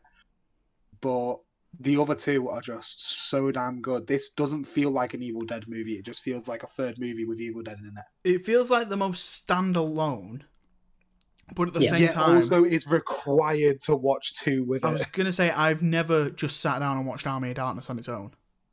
I the only time I watch Army of Darkness is if I'm watching the other two as well. Yeah, like I like CX and HMV and stuff sell Army of Darkness like separate from the Evil Dead franchise. So I imagine anybody going into this starting with the Evil Dead would be really fucking confused. Well, yeah, definitely. Like your your um, flatmate did that with starting with Evil Dead and then immediately jumped to Army of Darkness. Just Yeah. like, what the hell is happening here? Yeah, that yeah, I was. same time, what that'd I like. felt I think that the way to watch these is watch Evil Dead, the Evil Dead by itself, yeah, just as a standalone film. Then you can easily watch Evil Dead Two by itself as well, like very easily. But if you want to see the continuation, watch Evil Dead Two and Army of Darkness together. Def- yeah, that's the way to watch it. Yeah, Um, what what are we giving this movie out of ten then? I'm gonna give it an eight. I still really enjoy it. It's Mm. just not as good as the other two. Uh, I I was gonna go eight as well actually. Mm. Uh, ben, what do you think? CG and claymation and shit that they used in it. Um, uh, the bits that like connect it back to the first two films were really cool. Yeah, Um, like in the odd occasion where they got to use a massive amount of blood and like in the pit in the beginning with the blood geyser and stuff, that was really cool. yeah, But uh, yeah, I I'd, I'd give it an eight. eight out of ten. Eight's all round. There you go. We're all on the same page. I quite like that. Yeah, for once. There you go. Um, let's move on then. Uh, the, so the the trilogy ended in '92, uh, but then um, Sam Raimi uh, produced a reboot of the franchise back in 2013 with Fede Alvarez directing, um, simply titled Evil Dead. Yes. And um, This this franchise is so confusing with its names because, like, if you read The Evil Dead and then Evil Dead, you'd think that Evil Dead Two is a sequel to Evil Dead. Yeah. It's definitely not. It hundred percent isn't. Um, this I didn't know about the franchise, but I watched Evil Dead. Uh, it was on Amazon Prime. So when I when I, I said earlier like, I watched Evil Dead Two as a kid, I didn't realize what it was. It was just on TV, and uh, I decided, you know, I'll, I'll carry on watching this. This looks quite funny, and so I carried on watching it. So I, I didn't even know what the title was at the time, and it wasn't until I started watching it that I was like, oh my god, this is that movie. Um, so like yeah, I watched Evil Dead um on Amazon Prime because when I was like must have been like 15, I had like, Amazon Prime on my Xbox and I just go through all of the horror movies on there because there weren't many and most of them were really bad. Yeah. And so I just sit and watch loads of them, and this was one of them. And this actually ended up being really good. I really liked it. Um, and as I've gotten older, it's improved, and in different ways. Um, what what do you guys think about this? So this was actually the first time I'd ever watched uh, the reboot. I've been planning to watch it for ages, but I just never did. Um, but the other day, like yesterday, I think it was, I sat down after looking at whilst, whilst looking after my brother's dog. Uh, the dog went to sleep, and I was like, you know what, I need to watch Evil Dead. I might as well watch it now. So luckily, I was watching on a um, Ultra HD TV, fucking huge, so it was beautiful. and I literally the first like five ten minutes is such a strong opening. Yeah, Like I love that. Like that. This is the perfect way to bring Evil Dead into like modern horror, because like it's got so many modern horror tropes, but it's also got like that charm of the of the Evil Dead. But I still think that the original trilogy obviously is a hell of a lot better. I prefer the original trilogy a lot more right. this okay. is still a very strong horror movie, especially for modern horror. Uh, ben, Ben, what what did you think of this? I think in terms of like um, production and direction, the fact that Fede Alvarez was pulled by Raimi and Tapert from a film that he put on YouTube called Panic Attack, Mm. and they were like, "All right, this guy looks interesting. Let's see what he's got to say about the Evil Dead." Um, it was like a relatively unknown director, which I think is really fucking impressive and something that like especially Sam Raimi seems to promote in his production specifically. Um, but no, the film itself, I absolutely loved it. I love the fact that everything they did by like one scene was entirely practical, and the only CG that they used was in order to remove. Um, it was like a pipe that was, uh, like dispensing blood onto the set. Yeah, So it was like an entire like ninety nine percent practical film, which fits entirely with like Raimi's ethos and stuff. Definitely. Um, I think that that they did a really amazing job on the reboot. I'm a massive fan of it. I think it looked absolutely horrific, especially towards the end when Mia gets her arm stuck under the car and she has to Oh like no! Oh, pull that it bit, off. was- That I, was so that bit was brutal, but I loved Yeah. every second of watching it. Yeah, for sure. It was horrible to watch. I think that Um, for me, Go there's two moments that like one elevates it and one the original is better. So the thing that elevates it for me is the reason they go to the cabin. So the plot, I think the plot of the movie is better in this yeah, because in in the original it's just five friends going to a cabin for the weekend. Oh, they're gonna have a nice time. They're gonna have some sex. You know, nothing bad's gonna happen, right? Whereas in this, the idea is that they're going there because Mia, the main girl, is a drug addict, and she's going there to go cold turkey for the week yeah, and they're going to stay there with her and make sure she's okay. That's a that's such a good idea. That's a much better reason for them all to be there than just yeah. We're like go the to- context of the first film, in terms of it being like a bunch of couple, well, two couples, and a, and a sister, uh, a third wheel or a fifth wheel or fifth whatever. wheel. Yeah, Yeah, Fifth wheel. it's like that was within the context of it being made during the idea that, like, within slasher films, sex equals bad. yeah, like sex equals death.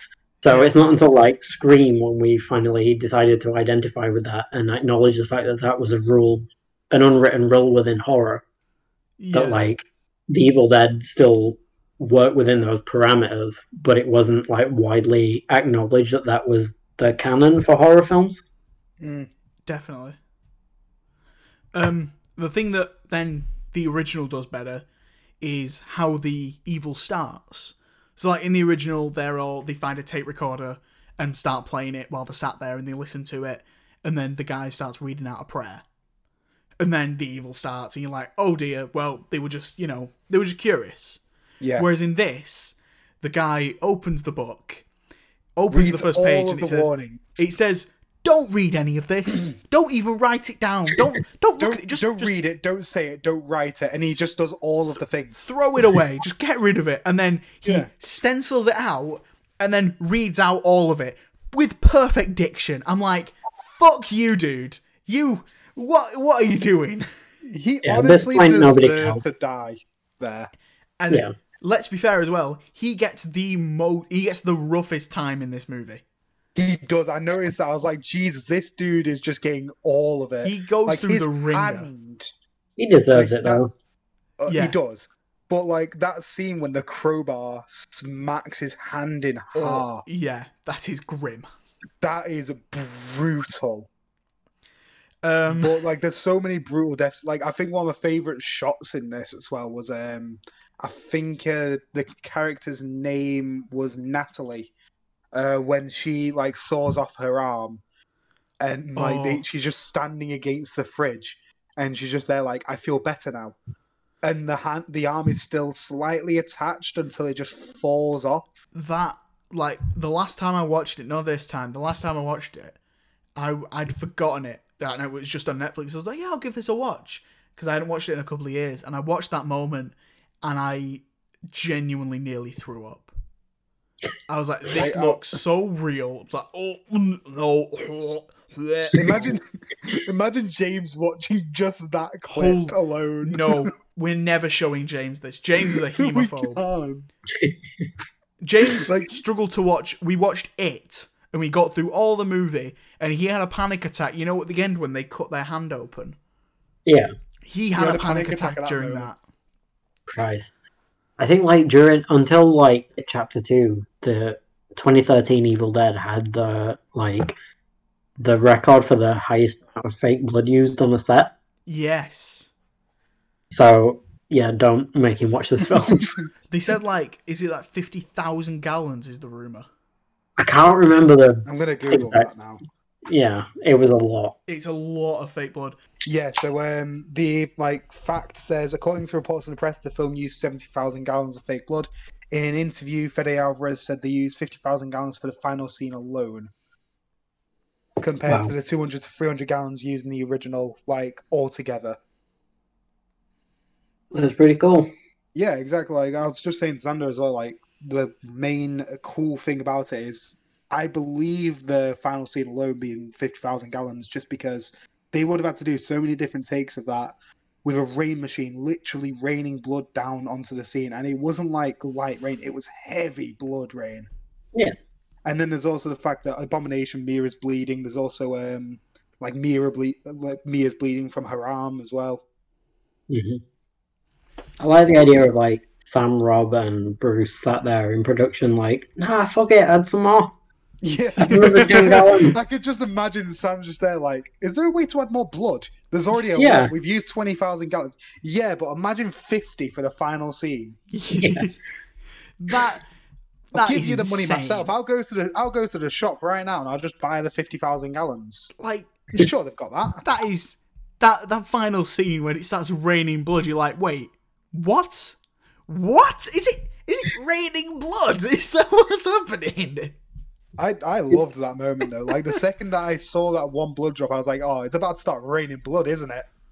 And then it just starts pouring. Like, And as it a pre-existing Evil Dead fan, seeing the film and then getting to that point and thinking, okay, so this is like a remake of the original, and then seeing the end credit scene where Bruce is makes his brief appearance and says "groovy," it's like, oh shit, this is canon. This is awesome. Yeah. Um, I love. I love. Yeah, I really like this movie. It's really good all the way through. Like the as well. It's the same as the original. Once it starts, it doesn't stop. Yeah, and I think the you feel more emotion in it as well than you do the original. The original's scary, but it's not emotional.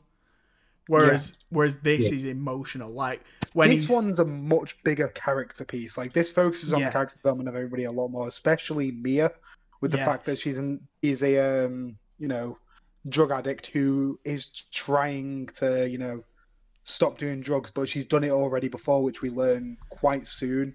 Like she already learned, like she already tried and failed, yeah. and it seems like it might be a yearly thing from here on out. Yeah. Adding that aspect to a character was like a massive development in terms of Yeah, character within the plot. I think it was needed as well. Definitely. Definitely needed. Um Oh, I this is a cool little um, snippet of like. Sorry, I've, I've just read a bit of the trivia, and um, it just says if you take the first letters of the main characters, yeah, the letters spell out demon. they do. That's cool. I didn't notice that. Yeah, Yeah, David, cool. Eric, Mia, Olivia, and Natalie. Right. Okay. Interesting. Cool. Um, I yeah, the the gore works really well. Like we, we Yeah. mentioned earlier, the, the tree scene is sort of the, it's it's extra. It's not as weird as the original, but it's like it's scarier. Yeah. The tree scene is a lot scarier, and it's, it's shot a lot more like not not better, but it's shot a lot more tastefully as well. Yeah, It is, and it's like the the scenario and the way that it's acted is done a hell of a lot better, and does a lot Definitely. more than And, what like- the original scene did. and like then there's a couple of scenes like when she's in the bathroom and she just turns the shower up, Yeah, so it's boiling hot, and she's like, and like her skin starts bubbling. Yeah, and she when she sat in the bedroom and she's whispering to her brother, she's like, "There was something in the woods, and I think it's in here Yeah, with us." It's like I I, think- I love I love her acting. She she's she's so good in this. Jane she's Levy. really good. Um, and that scene on the stairs as well when she cuts her uh, cuts her tongue in half and then kisses the girl. It's like, oh, I'm That not is sure, brutal. not sure how I, I feel about this. This is kind of I sexy, remember that but being there's a the- lot of blood. Kind of sexy. That's not sexy. I know it's just girls kissing, isn't it? You know. No, that, it's girls kissing after one of them's cut their fucking tongue in half. I mean, I feel like it was supposed to be sexy. Was it? Speaking as the gay, I feel like that was like well, Xander's bi as well, so you're not just Okay, the gay. that's like a You're not the, legitimate. you're not the token gay. Don't worry. As, as the full gay. Okay. Anyway, like I remember seeing the trailer for this film before I even knew what The Evil Dead was, and they, that tr- like that shot alone made me want to watch it, and also made me not want to watch it because I was about twelve or eleven when the trailer came out, Thirteen. and that moment alone, yeah. But the the movie came out when it was like in 2013. I was 12 in 2013, and the movie would have come out in probably about 2012, so about 11. You twat. Oh my god, you're both babies. Um, but um, like I I'll remember seeing back. that, and that scared the fuck out of me. Mm. Like I saw her cutting her tongue open, just sliding it along the knife, and I was just like, "Nah, that is fucking hanging." I'm not watching this, but I also have to see this. Angin. I love that. Yeah. That's such. Hanging. That is one of the most British words. Yeah, Imagine. I think like the Next time we have Logan on, we need to say Angin and see what he thinks it means. and he just, just to see if he um he responds to yeah. it. Yo, this is Angin. What? Yeah. ¿Por What, what do you mean angin? What's angin? I need to know. Sorry, Ben, go on. You you were trying to keep us on Like, topic. like the difference between like Ellen Sandweiss and um, Jane Levy doing the whole uh, possessed woman singing a nursery rhyme thing. Yeah. Yeah. It was like a much needed um, reimagination of what that would look like, Mm. but it didn't detract too much from the original. It just updated that shit. And like my personal experience with the Evil Dead is that I watched the first one when I was about ten. I was then told by my mom, who is a massive horror fan, like, "Oh no, don't bother with the rest of them. They're just spoofs."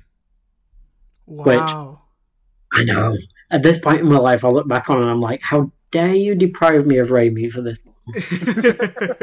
How dare you tell me that they suck? Yeah. Like, but the fact that like Fede managed to revive the first one in its original intent, albeit with less campy horror, Mm. and then make it um, very relevant and modern, but without using CG and Yeah. mainly practical effects. Like, I fucking love that for him. I love that that's the route that he decided to take, and I love that Raimi and Tapert like scouted him uh, to be the director of this film. Definitely. I um I- I- I I've was- realised I've only watched one other Fede Alvarez film, and that's um, Don't Breathe, Don't which Breathe. I also I- really I- love. God, don't breathe. it's got It's uh, such a that's great got film. Jane Levy in as well. Yeah, Yeah. exactly. Like I feel like he's got the same kind of thing as um, what Sam Raimi does, where he just has he just has Bruce Campbell in almost everything he does at this point. Yeah, he has a lead and he works with it. Yeah. Don't breathe is such a great film. Oh, it's top tier. Um, I was gonna say um towards the end as well when like Jane, I was Jane Mia, when Mia comes back to life and she's like not got a scratch on her. I was Yeah. sat there thinking, and the movie's over, and like, is she just gonna be like, is she just getting away from this scot free? She's like gonna get out of here. No blood, no blood lost. All of her friends are dead, but she's not got a scar on her. And then like that demon comes out, you're like, oh right, okay. Then that that machete goes through her kneecap, it goes through her arm, and then she Yeah. like gets her hand stuck, and like you know which hand it is as well, and you're like, okay, yeah, I know exactly what's gonna have to happen here Yeah, because of the one that Ash loses. yeah, Is exactly. it? The, it's the same one Ash loses, isn't it? yeah, it's the same arm. Yeah. Yeah, both um, both lose the left arm. Wait, no, is it? Is no, is it a left arm or is it right arm? It's her. It's right? definitely Ash's left arm because I know Yeah, Bruce and it's her left arm because um the way that she did it was Yeah. she literally flipped over onto her side and just started kicking and pushing against the door, like the car door. Yeah. Which I thought that she was just gonna like grab the chainsaw and throw it over onto her arm, yeah, same. And I kind of hoped she did instead. Like I love the idea that she's having to put herself through this, but the whole idea of just chainsawing your arm off. Granted, they already did that in this movie with um They did. with the other bit. I don't remember her name already. N- Is it Natalie? I think it's Natalie or Cheryl. It was It's not Cheryl because we already know that all their names make the word demon. yeah. yeah. So it's Yeah, no, it's- it's never going to be Cheryl. It could be Cheryl. You never know. it's not Cheryl. It could be Cheryl. I'm sticking with Cheryl now. Fuck you. Monk. Demonk. Democken.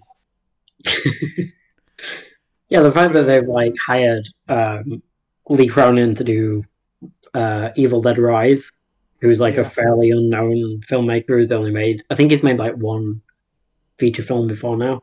Yeah, Oh, it's wow. very fitting. Following in the footsteps of like Fede Alvarez, who just did like a shot on YouTube. I love the fact that Raimi's still plucking people from obscurity. It's like, just giving what- people a name, isn't it? Yeah, for sure. And that's what I love about Sam Raimi. He, he like because he didn't have that kind of op- uh, like opportunity either. Like he had to make a name for himself. I love that he's you know allowing to be able to make a name for other people. Like he's using his legacy to build others. Hundred percent. I just I just get excited every time. ev- Every time it comes up saying produced by Sam Raimi, I'm like, yes, please, more, more of this. Yeah, all of the th- that they've like remade via like Ghost House, like um Poltergeist and The Grudge, they've all been really fucking good. Is the Gr- I thought the Grudge was I thought I've heard nothing but bad things about the Grudge. Yeah, I've heard nothing but The recent things. one, I'm not entirely sure, but I know the first, like the first um, American remake. Oh was made. right, Oh, right. the the original American remake. Yeah, I heard that was really good.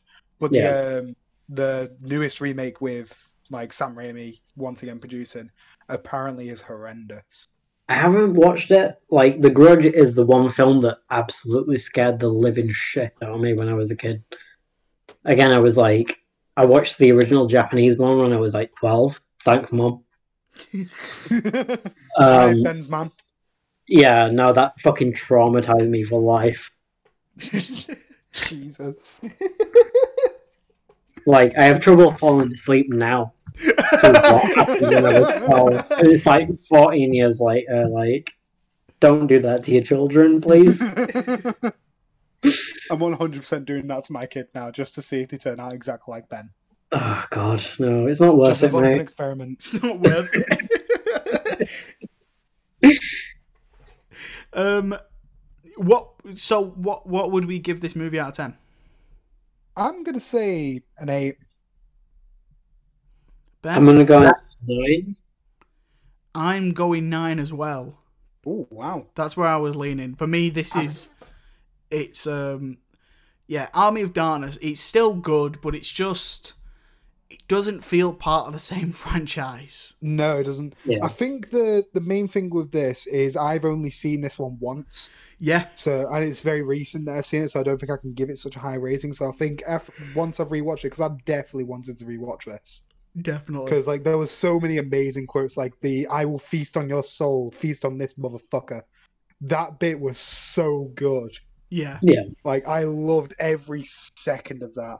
But then there was also like the um the very Exorcist style uh, moments where it's just like Mia's not here, you fucking idiot. Your little sister's being in hell. Like that really reminded me of The Exorcist a lot. With the yeah. that, like it was portrayed, It's very the it true to said. like the original concept of the Evil Dead, but just very modernized. yeah, it's I think literally that just they a bridged modern that gap remake. really well. Um, I would. What? What was I going to say then? Oh no. You Um, were saying we, tonight. I watched this one with my flatmate as well, and after it ended, and we and we both agreed that we we're never gonna buy a nail gun. never gonna buy a nail gun. I'm, It I'm only still, ends in bad things.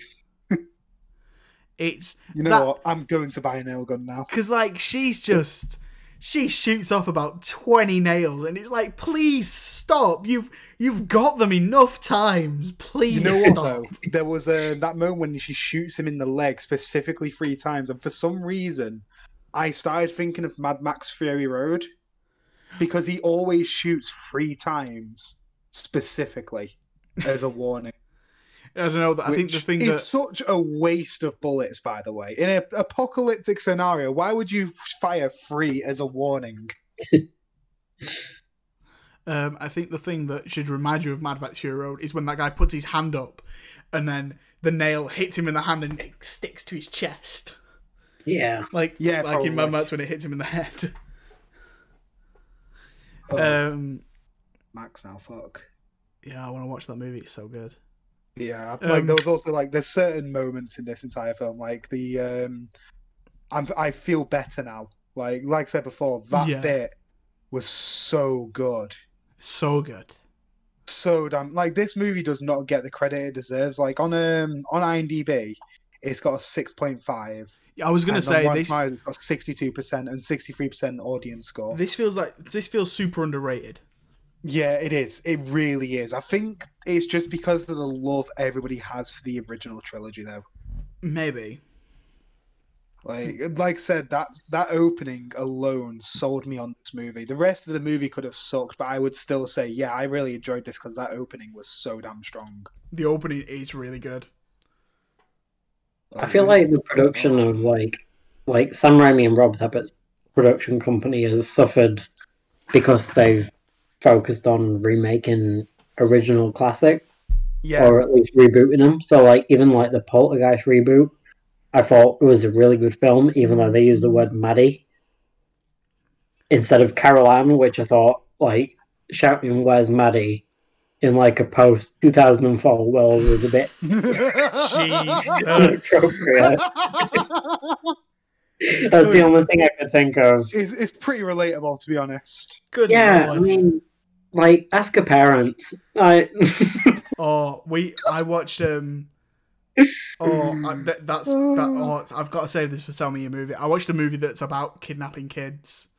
And Oh, lovely. and, like, last night, and like, You're looking, you're doing some research, mate. what was it? uh, prisoners. Okay, yeah. So fucking good. Um, Yeah. and, and no, I'm not David. I'm not researching. All right. You God said damn- that a bit late there, mate. I know, but I've got to say it, Anna. I've got, I've got to say it just in case. Um, don't worry, the FBI will be coming to your door soon. Oh no! Yeah, you're on the list. Just FBI. FBI, open up! I literally smacked my desk so hard it started shaking my Bob Ross bobblehead. Like Um, he's just scared now. He's just shaking in his boots. So the remake, the reboot, remakequel. I don't know. It's pretty, pretty bloody good. Prequel. Um, shall we mention the series? I I've feel like one season. It's fucking great. yeah, I feel like a lot of amazing. the things in the series is really relevant to the trilogy, but David has only seen the first series season, so I don't want to See, ruin it. what's annoying is I also can't like because um Ash is like when it comes to Evil Dead, there's a few video games, but Ash is a character in Dead by Daylight, which is one of my favorite games of all time. Yes. Um, and I can't read the description of how he got into the forest and into the fog uh, because it references the third season of, the, of Ash vs Evil Dead because it's based on the Ash vs Evil Dead version of him, which I think is really cool. I love the the fact that you get the little Ash puppet, which I know is in season three, but I know the puppet exists, so I'm happy about Yeah, it. Yeah, DBD has done a really good job of keeping everything up to date, but the moral of the story is that you need to get the fuck on the last two seasons. You do. I will. You know Um, what, Ben? Me and you can watch it together at some point. Once I've got it on. DVD. I will happily watch it with you. You know what? I'll, I'll come round at some point then. We'll, we'll do a bit of a bin. Um, It's definitely illegal, but I'm up for it. yeah, I was gonna Ah, say, it's mate. fine. It's fine. Um, I've, I've I've got it all on Apple, mate. If you if you wanted to watch it at home. Yeah, but I'd rather watch it with somebody because then I can point out somebody. Okay, fair. Yeah. Um, Fuck but you. yeah, uh, the the show's really good. The first season is very closely tied to the series, to, to the movies even. Um, Yeah. because it's all about like the cabin and like, you know, I mean the book's in every season, but it's centered around the book. And then the um the the second two seasons, I think the second season's good, but I think the third season is better, and I think the third season is fantastic. Uh, on IMDb, the top-rated episodes, the final episode of season three, called "The Metal of Man," is the number one top-rated. Yeah, I feel like it gets better as it goes along. Yeah, Like I didn't think that was possible. The entire- um like the the situation that unfolds in the school yes, is like first of all, I don't know how they were allowed to do that given the current like the situational climate with situations in America. yeah, Like if that was on a cable show or like a Well, like nationally broadcast thing, they that's would it. be It is though. It's on 100%. cable. It's on cable TV in Yeah. America. It's on like Starz though, so Yeah, I feel like that was the only reason that they got away with it. yeah, probably. Nobody fucking saw it. That's why. Yeah, exactly. If it was on AMC and they were doing a bit about like a school massacre, then would have never got through like censorship. Definitely not. But No. Yeah, that that third season is probably my favorite. I've only seen it the once though, so um, I think to be fair, after watching the the uh, the movies this week, I'll probably watch the uh, series again as well. Yeah. But the, w- if we want to mention a bit more the first season, the, like the stuff in the cabin is like it's about half the season in the end, isn't it? Because Yeah. they spend about six episodes like just getting there, and then the final four episodes all take place in the cabin. And Those it feels final four like episodes are great as well. yeah, the the whole show feels like just one long movie. Yeah, I think that's a great bit about the show, like the fact that they managed to encapsulate it within the franchise enough that it feels like a continuation of it. Mm. Definitely, definitely. Yeah, yeah. It's a it's a good show. Go and go and check it out. I think the first two seasons are on Netflix. Yeah, first Yeah. two. That's why I haven't watched the third season because I'm waiting for it. I was either waiting for it all to go on Netflix or until I had a bit of money and just bought the series again. All right, dude, I've got it all on DVD. I'll send it to you. Uh, I'll just be coming around illegally. Okay, that's Don't fine. don't say that on. It's not like A the police public are listening show. to this. I don't No, think we Barry have like we have like 30 listeners. I Yo, don't yo. think they're gonna catch it. Yo, Let's fuck be you, bro. Yeah, my mum's not gonna rat us in. I love the way you say "man." It's great. um, yeah, there you go. That are we, are we are we done? Did we did we do a podcast? Did we talk about the Evil Dead films? You realise you say this every time. It's not funny. I find it funny. it's your podcast. It's up to you. Thank you, Our podcast, thank you. right? Can I just say our? My name's on the logo. Um, Uh, because you made the logo. yes, because it's my podcast. Um, You're a co-host. exactly. Yes. don't don't humor him. um, hey, David. Hey, Ben. We've come to that time of the show. That time of the show when you sell me a movie, or a TV show, or a game, or a music, or a book if you're a nerd. You know, what, Ben, you can go first. By the way, this is something he says every single week, and it gets on my nerves even more each week. Okay, I can sell anything. Yep, anything you want. Not drugs. kind of drugs. You know what? Fuck it. You can sell drugs as well. You know what? Yeah. If I had drugs, I wouldn't be selling it to you guys. You'd be getting in touch with Sam Raimi himself. yeah, I'd be off my Oi, head, like emailing Rob Tapert, like, trying to be my pal. Do you, want, do you want me to be your dealer, mate? Yeah, why not? I've got some gummies. Do you want? Do you want some gummies? What are you selling us, Ben? What am I telling you? Um, Other than heroin.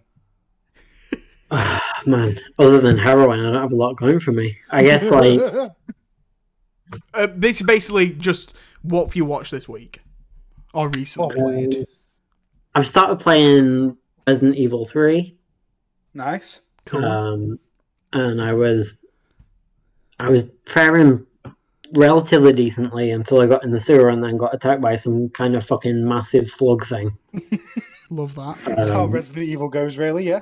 Fair yeah, enough. pretty much. I've never played it before. I didn't play the original, so I'm going back in for the remaster and hoping that I can complete it. But yeah, at the minute I'm stuck on a massive slug thing. But yeah, I definitely recommend it. It's a good game. Fair How enough. much would you sell it for? I don't know how much did I buy it for. Uh, like twenty five quid.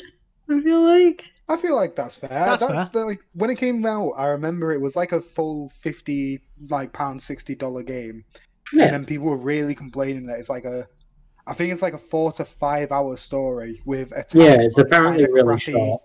Yeah, and then attacked on kind of crappy multiplayer, and it just Yeah. didn't feel like it was supposed to be that. And then I remember it came out that Resident Evil remake was supposed to be DLC to Resident Evil Two. Sorry, did you And just did you just sorry back up? Did you say Yeah, I said remake. Resident Evil Remake. remake? Yeah, no, that's Yeah. what they were calling it.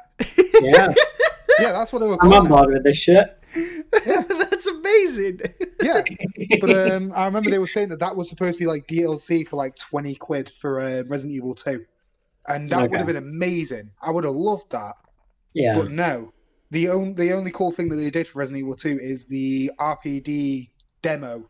When you walk back outside of the um, police station before the doors lock, you can actually hear Nemesis scream STARS. really. and I re-downloaded the demo, did that, and then went, "Yeah, that's fucking cool." It- It's such a. It's like granted. I think it's um. Isn't Resident Evil Three taking time just after or just before Resident Evil Two? Just after, I think. But don't buy it. You borrow mine. Yeah. Um, cool, cool. Resident Evil Three, check it out. Uh, I I I- started playing Resident Evil Two this week, and uh, Uh, I was on the phone to David. Got very spooked. Yeah, um, he st- he did the opening and then screamed. Yeah, yeah. I, I started playing Resident Evil Two. Uh, got sco- got spooked. Um, and yeah, screamed. I was Yeah. very scared. Uh, though, he ended up messaging me at some point, just saying, "Oh, I'm playing a new game." I was like, "Oh, cool. Why is it?" He just said, "You'll find out." And instead of like reacting properly, just like, "Oh, okay," I decided to go onto my phone, go onto PS PS messages, and see that he was playing Resident Evil 2 because he forgot to appear offline. And so I just messaged him, just saying, "It's Resident Evil 2," and he just went, "Fuck." I was going to recommend it on the podcast. Yeah. Um, right, uh, David. Do you want to sell me something? Uh, I'll sell a. Um, Take your time. I'll sell a game. Fuck it. Uh, I started playing Legend of Zelda: Link's Awakening uh, the other day. Oh, okay. What what what's this on? So it's on a Nintendo Switch. You can play the original on, I think it's the Game Boy Advance. Um, Legend, like Link's Awakening DX on there. But I started playing the remake on um, Switch, Cool. and yeah, it's really good. I'm enjoying it. It's um, got a really, really cute little soundtrack. It's um, one of the more underrated Zelda games of like of its past. So I'm really glad it got a remake. Granted, I'm not a fan of the pricing of it because it's you know it's Nintendo, so it's like fifty quid Right. for something that should easily be 35. Um, but once again, like a lot of work's gone into it. The music is fantastic. Uh, like it's got that jaunty little tune of um, duh, duh, duh, but it's got like a proper little. It, it feels more like a uh, like a cartoon version of it, and it's adorable. Uh, Link is dead cute. He's got like chibi kind of style graphics and yeah, Yeah. I'm I'm proper enjoying it. Uh, that I I know that like there's a few great moments later on. Uh, for some reason, Zelda is blue and is called Marin. I don't know why, but it's still Zelda. Okay. Uh, yeah, nice. uh, Um, I'd probably sell it for about.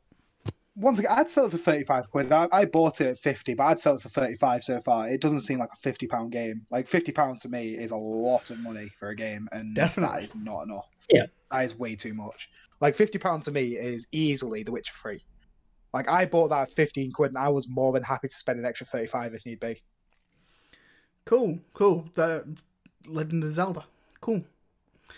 Um, I'm gonna st- I'm gonna half sell something because I've only just started it. Um, so I'm gonna half sell you um the TV show What We Do in the Shadows. Oh, nice. yes. Any good? I've I'm- seen the entire thing and 100% back this idea. I'm three episodes in, and it's it's funny. It's very funny. It It's is Just wanting to watch incredible. it. yeah. The, I mean, the movie's incredibly funny, but um, this is this is that already. It's shaping up to be just as funny. Um, Yeah. if not funnier because there's more of it. Yeah. Um, See, that's I think I the was gonna say. movie Like, like, sets a really good precedent, but Mm. the TV show expands on that. yeah, and- definitely. I mean, like like, everybody that they've cast in the TV show, like Matt Berry and Kayvan Novak, is like they're so fucking good. Matt Berry. It's just Matt Berry in general. I just love him, and the fact Yeah, that he's in oh, I- this is just. I love that he's just still getting work. Even if Me the too. show sucked, I would have watched it because Matt Berry's in it. I've, I've for some reason I've been putting off watching this for a while. Um, and my dad recently watched the whole thing and said, "Xander, you have to watch this." I was like, "Oh, okay." So uh, yeah, I've watched. I've finished two episodes, and I've, I was halfway through the third episode when uh, we started recording. So I'll be carrying on with that for the next week and let you know what I think when I finish it this week because I probably will. Uh, so far though, it's it's very funny. It's very funny. Um, amazing series. my main recommend for this week though is gonna be a movie and i mentioned it earlier it's uh, prisoners this is um this is a denis villeneuve movie and it stars hubert jackman and uh, jake gyllenhaal and Oh yeah, Hubert Jackman's daughter goes missing along with um, her friend, like little like like five six year olds. I'm And- sorry, I can't let this go. Why are you saying Hubert Jackman? Hubert Jackman Why Hubert? because That's his his name's name. Hubert. Yeah. It's Hugh. Hubert, Hubert, Hubert Jackman. Jackman. It's Hugh. It's Hubert. Jackman. It's Hugh. Hubert. All right, Hugh, but Jackman. No, it's it's just Hugh. I'm just gonna keep saying Mm. Hubert Jackman because it's clearly winding you up. I, Yeah, it it's makes me uncomfortable. So um, Hubert Jackman's um, it, like, like I said, his daughter goes missing, and Jake Gyllenhaal is the detective um, in charge of finding her. And it's this movie is one of the most tense movies I've seen, definitely. Yeah. And I saw this in cinema when it came out, and oh, did you? like, yeah, like Viola Davis in it is amazing. She is amazing. She's not not in it much, but the stuff she's got in it is really good. Yeah. And um, great? like all like all the supporting cast, You've got Terrence Howard, who's really good as well. You got the kid from Thirteen Reasons Why, is Yeah. in this. Um, like you said, Viola Davis and um, Paul Dano. Yep. He's really good in this. Mhm. Um, yeah, there's there's so many dangling plot threads that you don't think are even related until like the final ten minutes, and you're like, oh wow, okay, okay. So you start putting things together. Um, this is the second time I've watched it, and it, it, I was just scrolling through Netflix. I was like, man, I, I want, I want like a longer film to watch, and this is where I, I went straight for.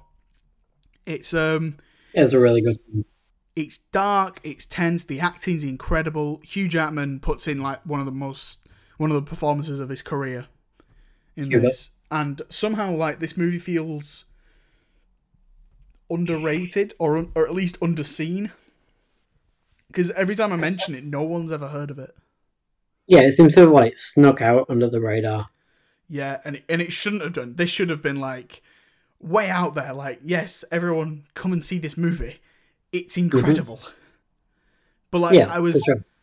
I was saying earlier, like we went, we mentioned, you mentioned, uh, well, the uh, a missing child, and I said like it reminds me of this. missing child. It reminds me of this film because like, you obviously the chil- children are missing in this, but the opening like ten minutes, I would have hated to have been the son or daughter of a parent that went to go and see this because that the opening 10 minutes are terrifying simply because of how real it is. So they're just they're over at a friend's house for thanksgiving. They're over there they're having fun you know and then they say right we're gonna go and play back at our house. And like yeah okay go, go on. We'll, we'll see you back home because they live up the street. And then they go home hmm. and they're not there. No. and then they, they go back to their place and like, did they come back or something? It's like, no, no, they're not there. And so they go wandering around, and it's like, this is real. This could actually just happen. And Yeah, I think that's what that's what I like so much about it is that it feels so real. Every every single character and every single decision made in this movie feels realistic. Yeah. I imagine every child of everybody that saw this film was like like the recipient of so many phone calls like, What are you doing? Where are you? Yeah, Yeah. extra What are you up hugs to? Are you for a with? couple of nights. Yeah. Definitely. Um, but yeah, def- definitely check it out. It's um, it's on Netflix. I'd give it a solid like ten out of ten. Really solid ten out of ten. The first time I watched What it, it was like nine, for? and then the second time you sort of pick up on a couple of extra things that really fill out the plot. Yeah, t- for me, it's it's a big, big banger. Ten out of ten. Um, I'd sell this for about nine quid, nine pound. I'd go. Do you see I'd go that people who high. haven't seen it before realistically buying it for that though? Yeah, I don't know. Like, I'm going off like HMV. They're like, Yeah, like Deal. HMV part of a deal. yeah, Yeah. part part of a deal in HMV. I'd, I'd, if this was on its own brand new in HMV, I'd buy it for nine quid. If it was in Kex, I'd probably sell it for like four, four fifty. Yeah. That's very specific. Yeah, Four fifty two, please. I'll pay with one money, please. How Um, about ten shillings instead? Um, yeah, there you go. Those are our recommends for the week as well. Cool. That was amazing. We did it. Yeah. Go us. Woo! Yay. Um, big, huge thank you to uh, Ben for joining us on this week's podcast. Uh, you will be hearing from him again in a couple of weeks' time. Um, ben, did you? En- I hope you. I hope you enjoyed your time here. I had a lot of fun. It was really Um, great. Uh, can you uh, just shout out where the people can find you? Um, I'm at Bunjee93 on Twitter, which is B U N J E E 93. Um, that's on fucking Instagram and Tumblr and any other format you can think of. That's about it. Cool. You're not got We- like a YouTube channel or anything? oh yeah. Um, yeah, it's either Ben Barnes or Bunjee93. It's one Like, my YouTube is definitely secondary to my entire existence, so don't worry about it. we will we will leave all the links to uh, Ben's stuff in the description. Um, Yeah. Go and go and check him out. He's a he's a he's a, he's a cool guy. Can I just say I'm so thankful that you didn't say what like do what Brandon did last week when I um, called him for the tiebreaker. Because what happened was I called him and um, he answered the question. He was like, "Oh, right. So, uh, Brandon, where can the people find you?" And he just like for a second he paused and then just went Stockport. yeah, I was gonna link my OnlyFans, but I'll leave that until later. Leave that until You know next time. no, yeah, you know what? We can promote the OnlyFans. I feel no, like I'll we've build a a lot of base. funny So viewers. it's fine. Um, David, thanks again for coming along. You don't have to thank me. I'm the fucking co-host. I know, but I do it anyway. You can thank me Of if you want. You know what? Yeah, thank you, Xander. Thank you for bringing me onto this piece of shit podcast. You're very welcome, David. Rude. Um, um, all of our mine and David's links will be in the description. Um, As for- usual. For the podcast, uh, go and check out our Facebook page, Twitter page, and Instagram page. Um, I've not been very active on there, so I apologise for that, but we will be getting back to uh, doing regular things on there. Yeah. Um, head head on over to Apple, Spotify, and Amazon Music to listen to the full episodes, and subscribe to our YouTube channel for new clips that we're going to be putting out. The ones um, this hang on, this is going out in a couple of weeks, isn't it? Yeah. We, you will have already seen a couple. Hopefully, you'll have seen two by now. Hopefully, you will have seen two by now. Um, Possibly three, depending on whether Xander uploads the uh, the Nicolas Cage one, or if I upload the Nicolas Cage one. at this point, um, at, at this point, they're looking quite good. So, fingers crossed, they'll look they'll look just as good um, when you guys have seen them. Uh, but those clips will be coming at you every single week, um, and it will be like so. The, an episode goes out, and then a week later, the clip goes out, and then like a day later, the episode, the new episode comes out. That kind Yeah, of that's schedule. what that's what we're hoping to go. That's what we're hoping for, anyway. Yeah. Um, But, um, obviously, scheduling things with the fact that I have to go to uni and work and Yes. do a podcast now. Yes. All, all the scheduling might be an issue. But that's why we're doing in advance things now. So if we talk about Yeah, things a little bit late, then sols. Yeah, literally. Uh, like, if there's something really big in movie news, we'll just cover it the week later because yeah, that's when we'll, we see we'll, it. We'll get to Yeah, it. We'll get to it. Yeah. Yeah. Eventually. Right, that will do it then. Thank you so much for listening to the podcast. Uh, we have we have nearly hit 250 starts on Spotify, which is absolutely incredible. So thank you to everyone doing uh, helping us out there.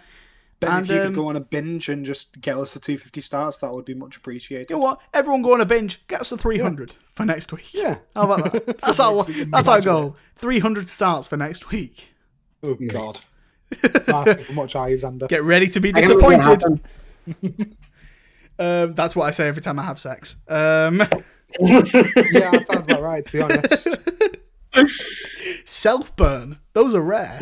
Um, thanks a lot, everyone. We will see you next week. Uh, what are we doing next week? Did we say Uh, I already can't remember. another another Spooktober episode? Probably. Um, so I'd we hope will so, considering it's October. We will see you next week for another scary edition of the Film Oh, Ian God. podcast. Oh, God. Bye. Goodbye. Oh. See you later. Amazing, Awesome. Cheers, Di- Ben. David. How much did you hate that? On a scale of 1 to 10, 70.